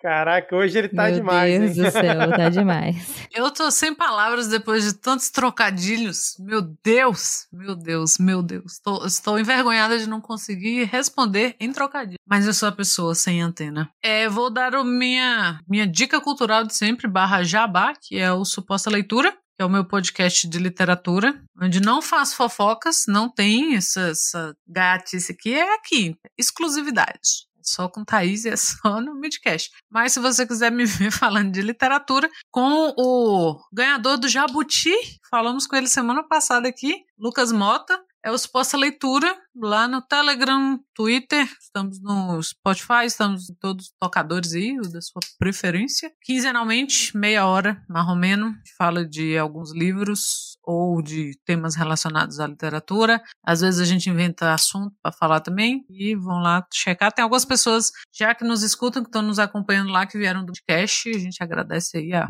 paciência e o, e o Ibope. Só velho fala Ibope, eu descobri isso também, que jovem não sabe o que é da Ibope. Mas é, é o mundo da, a outra, a outra possibilidade era eu morrer, gente. Então eu vou ter que falar a gíria de velho, né? E vou dar uma dica de livro, já que estou aqui para falar de livros, que é o Contos Negreiros, e já que eu falei de Jabuti, ele foi ganha, o ganhador do Jabuti de 2016, que é do Marcelino Freire. Gente, pelo amor de Deus, se vocês não conhecem Marcelino Freire, por favor, conheçam Marcelino Freire, é uma joia, é uma maravilha de homem. E ele escreve maravilhosamente bem, parece que ele tá, assim, ó, parece que você tá ouvindo ele falar. E depois que você vai no YouTube, procura o nomezinho dele, você vê que tem alguns vídeos dele lendo alguns contos dele que são curtinhos, e como ele vem de uma formação de teatro, ele fala maravilhosamente bem. E aí, quando você vai ler outros contos dele, você ouve mesmo falando. É uma experiência, sabe? É maravilhoso. As vozes que ele coloca ali, o que ele traz para os textos dele, ó, ótimo. Chama Contos Negreiros. São alguns contos, alguns bem breves. Isso não quer dizer que você vai ler rápido, porque tem uns lá que você termina e fica assim, ó, dois dias puxando o ar de volta. Maravilhoso, Marcelino Freire. Conheço o Marcelino Freire. Bom, eu tenho também algumas dicas. A primeira de todas só serve para quem escutar o podcast no dia que ele sair. Que essa sexta-feira é o último dia do financiamento coletivo Outras Histórias. Então, quem ainda quiser apoiar, quiser ajudar compartilhando, é só até sexta. Eu, assim que eu entrei aqui no, no, no na chamada, já, já recebi um, um, elogio do meu cabelo e eu tô muito feliz com o meu cabelo porque ele está muito brilhoso desde ontem. Então eu vou compartilhar aí com vocês. Não é publi, não estou sendo paga, mas eu experimentei o shampoo em barra Cadiveu Boca Rosa, muito cheiroso. E assim, tô adorando. Meu cabelo tá brilhoso, tá solto, recomendo. Não é testado em animais também, para quem tem essa preocupação. Então eu recomendo, comprei inclusive em farmácia. Não vou falar o nome da farmácia porque aí também já é propaganda gratuita demais para os outros. Além disso, outra coisa que eu quero falar é sobre quadrinho barato. Foi esse, esse fim de semana teve a CCXP em São Paulo e a editora Conrad lançou uma linha de produtos chamada HQ para Todos, que são quadrinhos é, na faixa por menos de 20 reais. Então, assim, tem é, a sala de espera da Europa e Maiara e Annabelle são os primeiros. Então tem um, um vai ser vendido por R$ 9,90 e o outro por R$ 14,90. Então é aí uma boa opção para quem não está podendo comprar quadrinho porque está tudo realmente muito caro. Tem essa nova linha da, da Amazon. E eu não conheço a sala de espera da Europa, mas Maiara e Anabelle eu conheço, eu gosto muito. São quadrinhos de dois autores aqui do Nordeste, o Pablo Casado, de Alagoas, e Thales Rodrigues, do Ceará. Então fica aí essa recomendação. Eles ainda estão em pré-venda, mas para vocês já saberem aí que temos aí mais essa opção para comprar quadrinhos baratos. E vai ter na Miramar Livros, mas ainda não tem, porque está sendo lançado agora. Bom, minha dica cultural vai ser Eu Endosso Vandinha, assisti, adorei, achei bom. Amo Tim Burton, sou piranha gótica, portanto adoro tudo que tem essas coisas, uns vampiros, uns lobisomem, gosto muito. É, então fica aí a recomendação, Tim Burton é foda e quem não gosta nem entende porra nenhuma. Foda-se. Ah, meu marido escutando, me dando três tapas na cara, que ele odeia Tim Burton, mas enfim. É, e de livro, é, vou indicar um livro de um grande amigo que é o José Nunes, que ele é um jurista e doutor em direito aqui pela UNB, e ele tem um livro muito bom chamado A Inércia da Tradição, da editora Colenda, que também é editora dele, by the way, que é uma editora muito boa, é, que ela fala justamente sobre os bastidores da Constituinte de 1988, e é muito legal, tem umas curiosidades muito interessantes, e o Nunes é, é doutor em Direito Constitucional, né, então o cara é foda, entende, manja tudo de Constituição, é, e é muito bom o livro, é um livrinho pequeno, acho que tem, sei lá, né, 200, um pouquinho menos de 200 páginas, é uma leitura rápida. E, portanto, recomendo. Recomendo muito bom, muito bom o livro. Excelente. Antes da gente finalizar, eu queria fazer um negócio que eu esqueci no início do episódio, que é agradecer as dezenas de ouvintes que compartilharam o seu top 5 do Spotify lá no Twitter e marcaram lá o perfil. Sim, muito obrigado por vocês nos aturarem durante esse ano tão difícil que foi o ano de 2022, né? Por ouvirem tanto aqui o Midcast e principalmente para os 144 fãs que, segundo o Spotify, foram pessoas que o podcast que ela mais escutaram em 2022 foi o Midcast. Então, podemos dizer que, sei lá, o Midcast agora é o podcast dos 144 ouvintes, porque pelo menos 144 pessoas escutaram o Midcast mais do que qualquer outro durante o ano de 2022, que é um negócio quase que inacreditável, considerando tanta coisa boa que a gente tem. Acho melhor dizer 144 fãs número 1, porque senão desvaloriza todo o resto do pessoal que tá escutando a gente em segundo, terceiro, quarto, quinto colocado, pô. Na verdade. Ah, pra quem só foi... tinha 10, 144 é, é porra. Na verdade, isso é pra incentivar. para incentivar a galera que tá em segundo, terceiro, pô, tá em primeiro, né, cara? Mas eu acho muito legal que muitos que, sei lá, estavam em segundo ou terceiro, tinha sempre o medo e delírio ali em primeiro. Era sempre meio que uma dupla ali. Se liga, Cristiano. É muito difícil competir com os meninos do medo e delírio, velho. É foda. É. Mas estamos tentando. É, é, mas fica aqui então esse, esse último agradecimento. E, Bia, muito obrigado aqui por topar participar mais uma vez com a gente aqui no Midcast, nesse quase último episódio do ano. Espero que em 2023 a gente possa repetir mais uma vez esse crossover e vida longa ao Patada de Pantufa. E vida longa ao Midcast, gente. Muitíssimo obrigada. Adoro, também sou ouvinte do Midcast. É, não tão assídua quanto esses 174 ouvintes aí, mas sou uma das ouvintes lá que estava no meu, no meus top, estava no meu top 5 esse ano, ou, ou tava no ano passado, agora eu não lembro, não sei, gente, estou com sono. Esse povo do Midcast fica. Gente, eu sou idosa, são meia-noite. Eu sou neném, eu gosto de dormir o quê? 10 horas da noite. Eu tô atrasada, meu sono já é duas horas, não tô mais pensando. Meu neurônio tá, tá aqui, ó, escorrendo pelos ouvidos, uma coisa horrorosa. Então não sei mais nem o que eu tô falando, não lembro mais. Mas enfim, sou ouvinte, fã do Midcast, portanto, muitíssimo obrigado. É, e fico à disposição, cara. Quando vocês quiserem, é nós, 100% nós. Fechou então, valeu Rodrigo, valeu Thaís, valeu Ana. Até a próxima semana, último episódio. O que será que vai vir por aí? Tchau, tchau. Valeu. Valeu. valeu.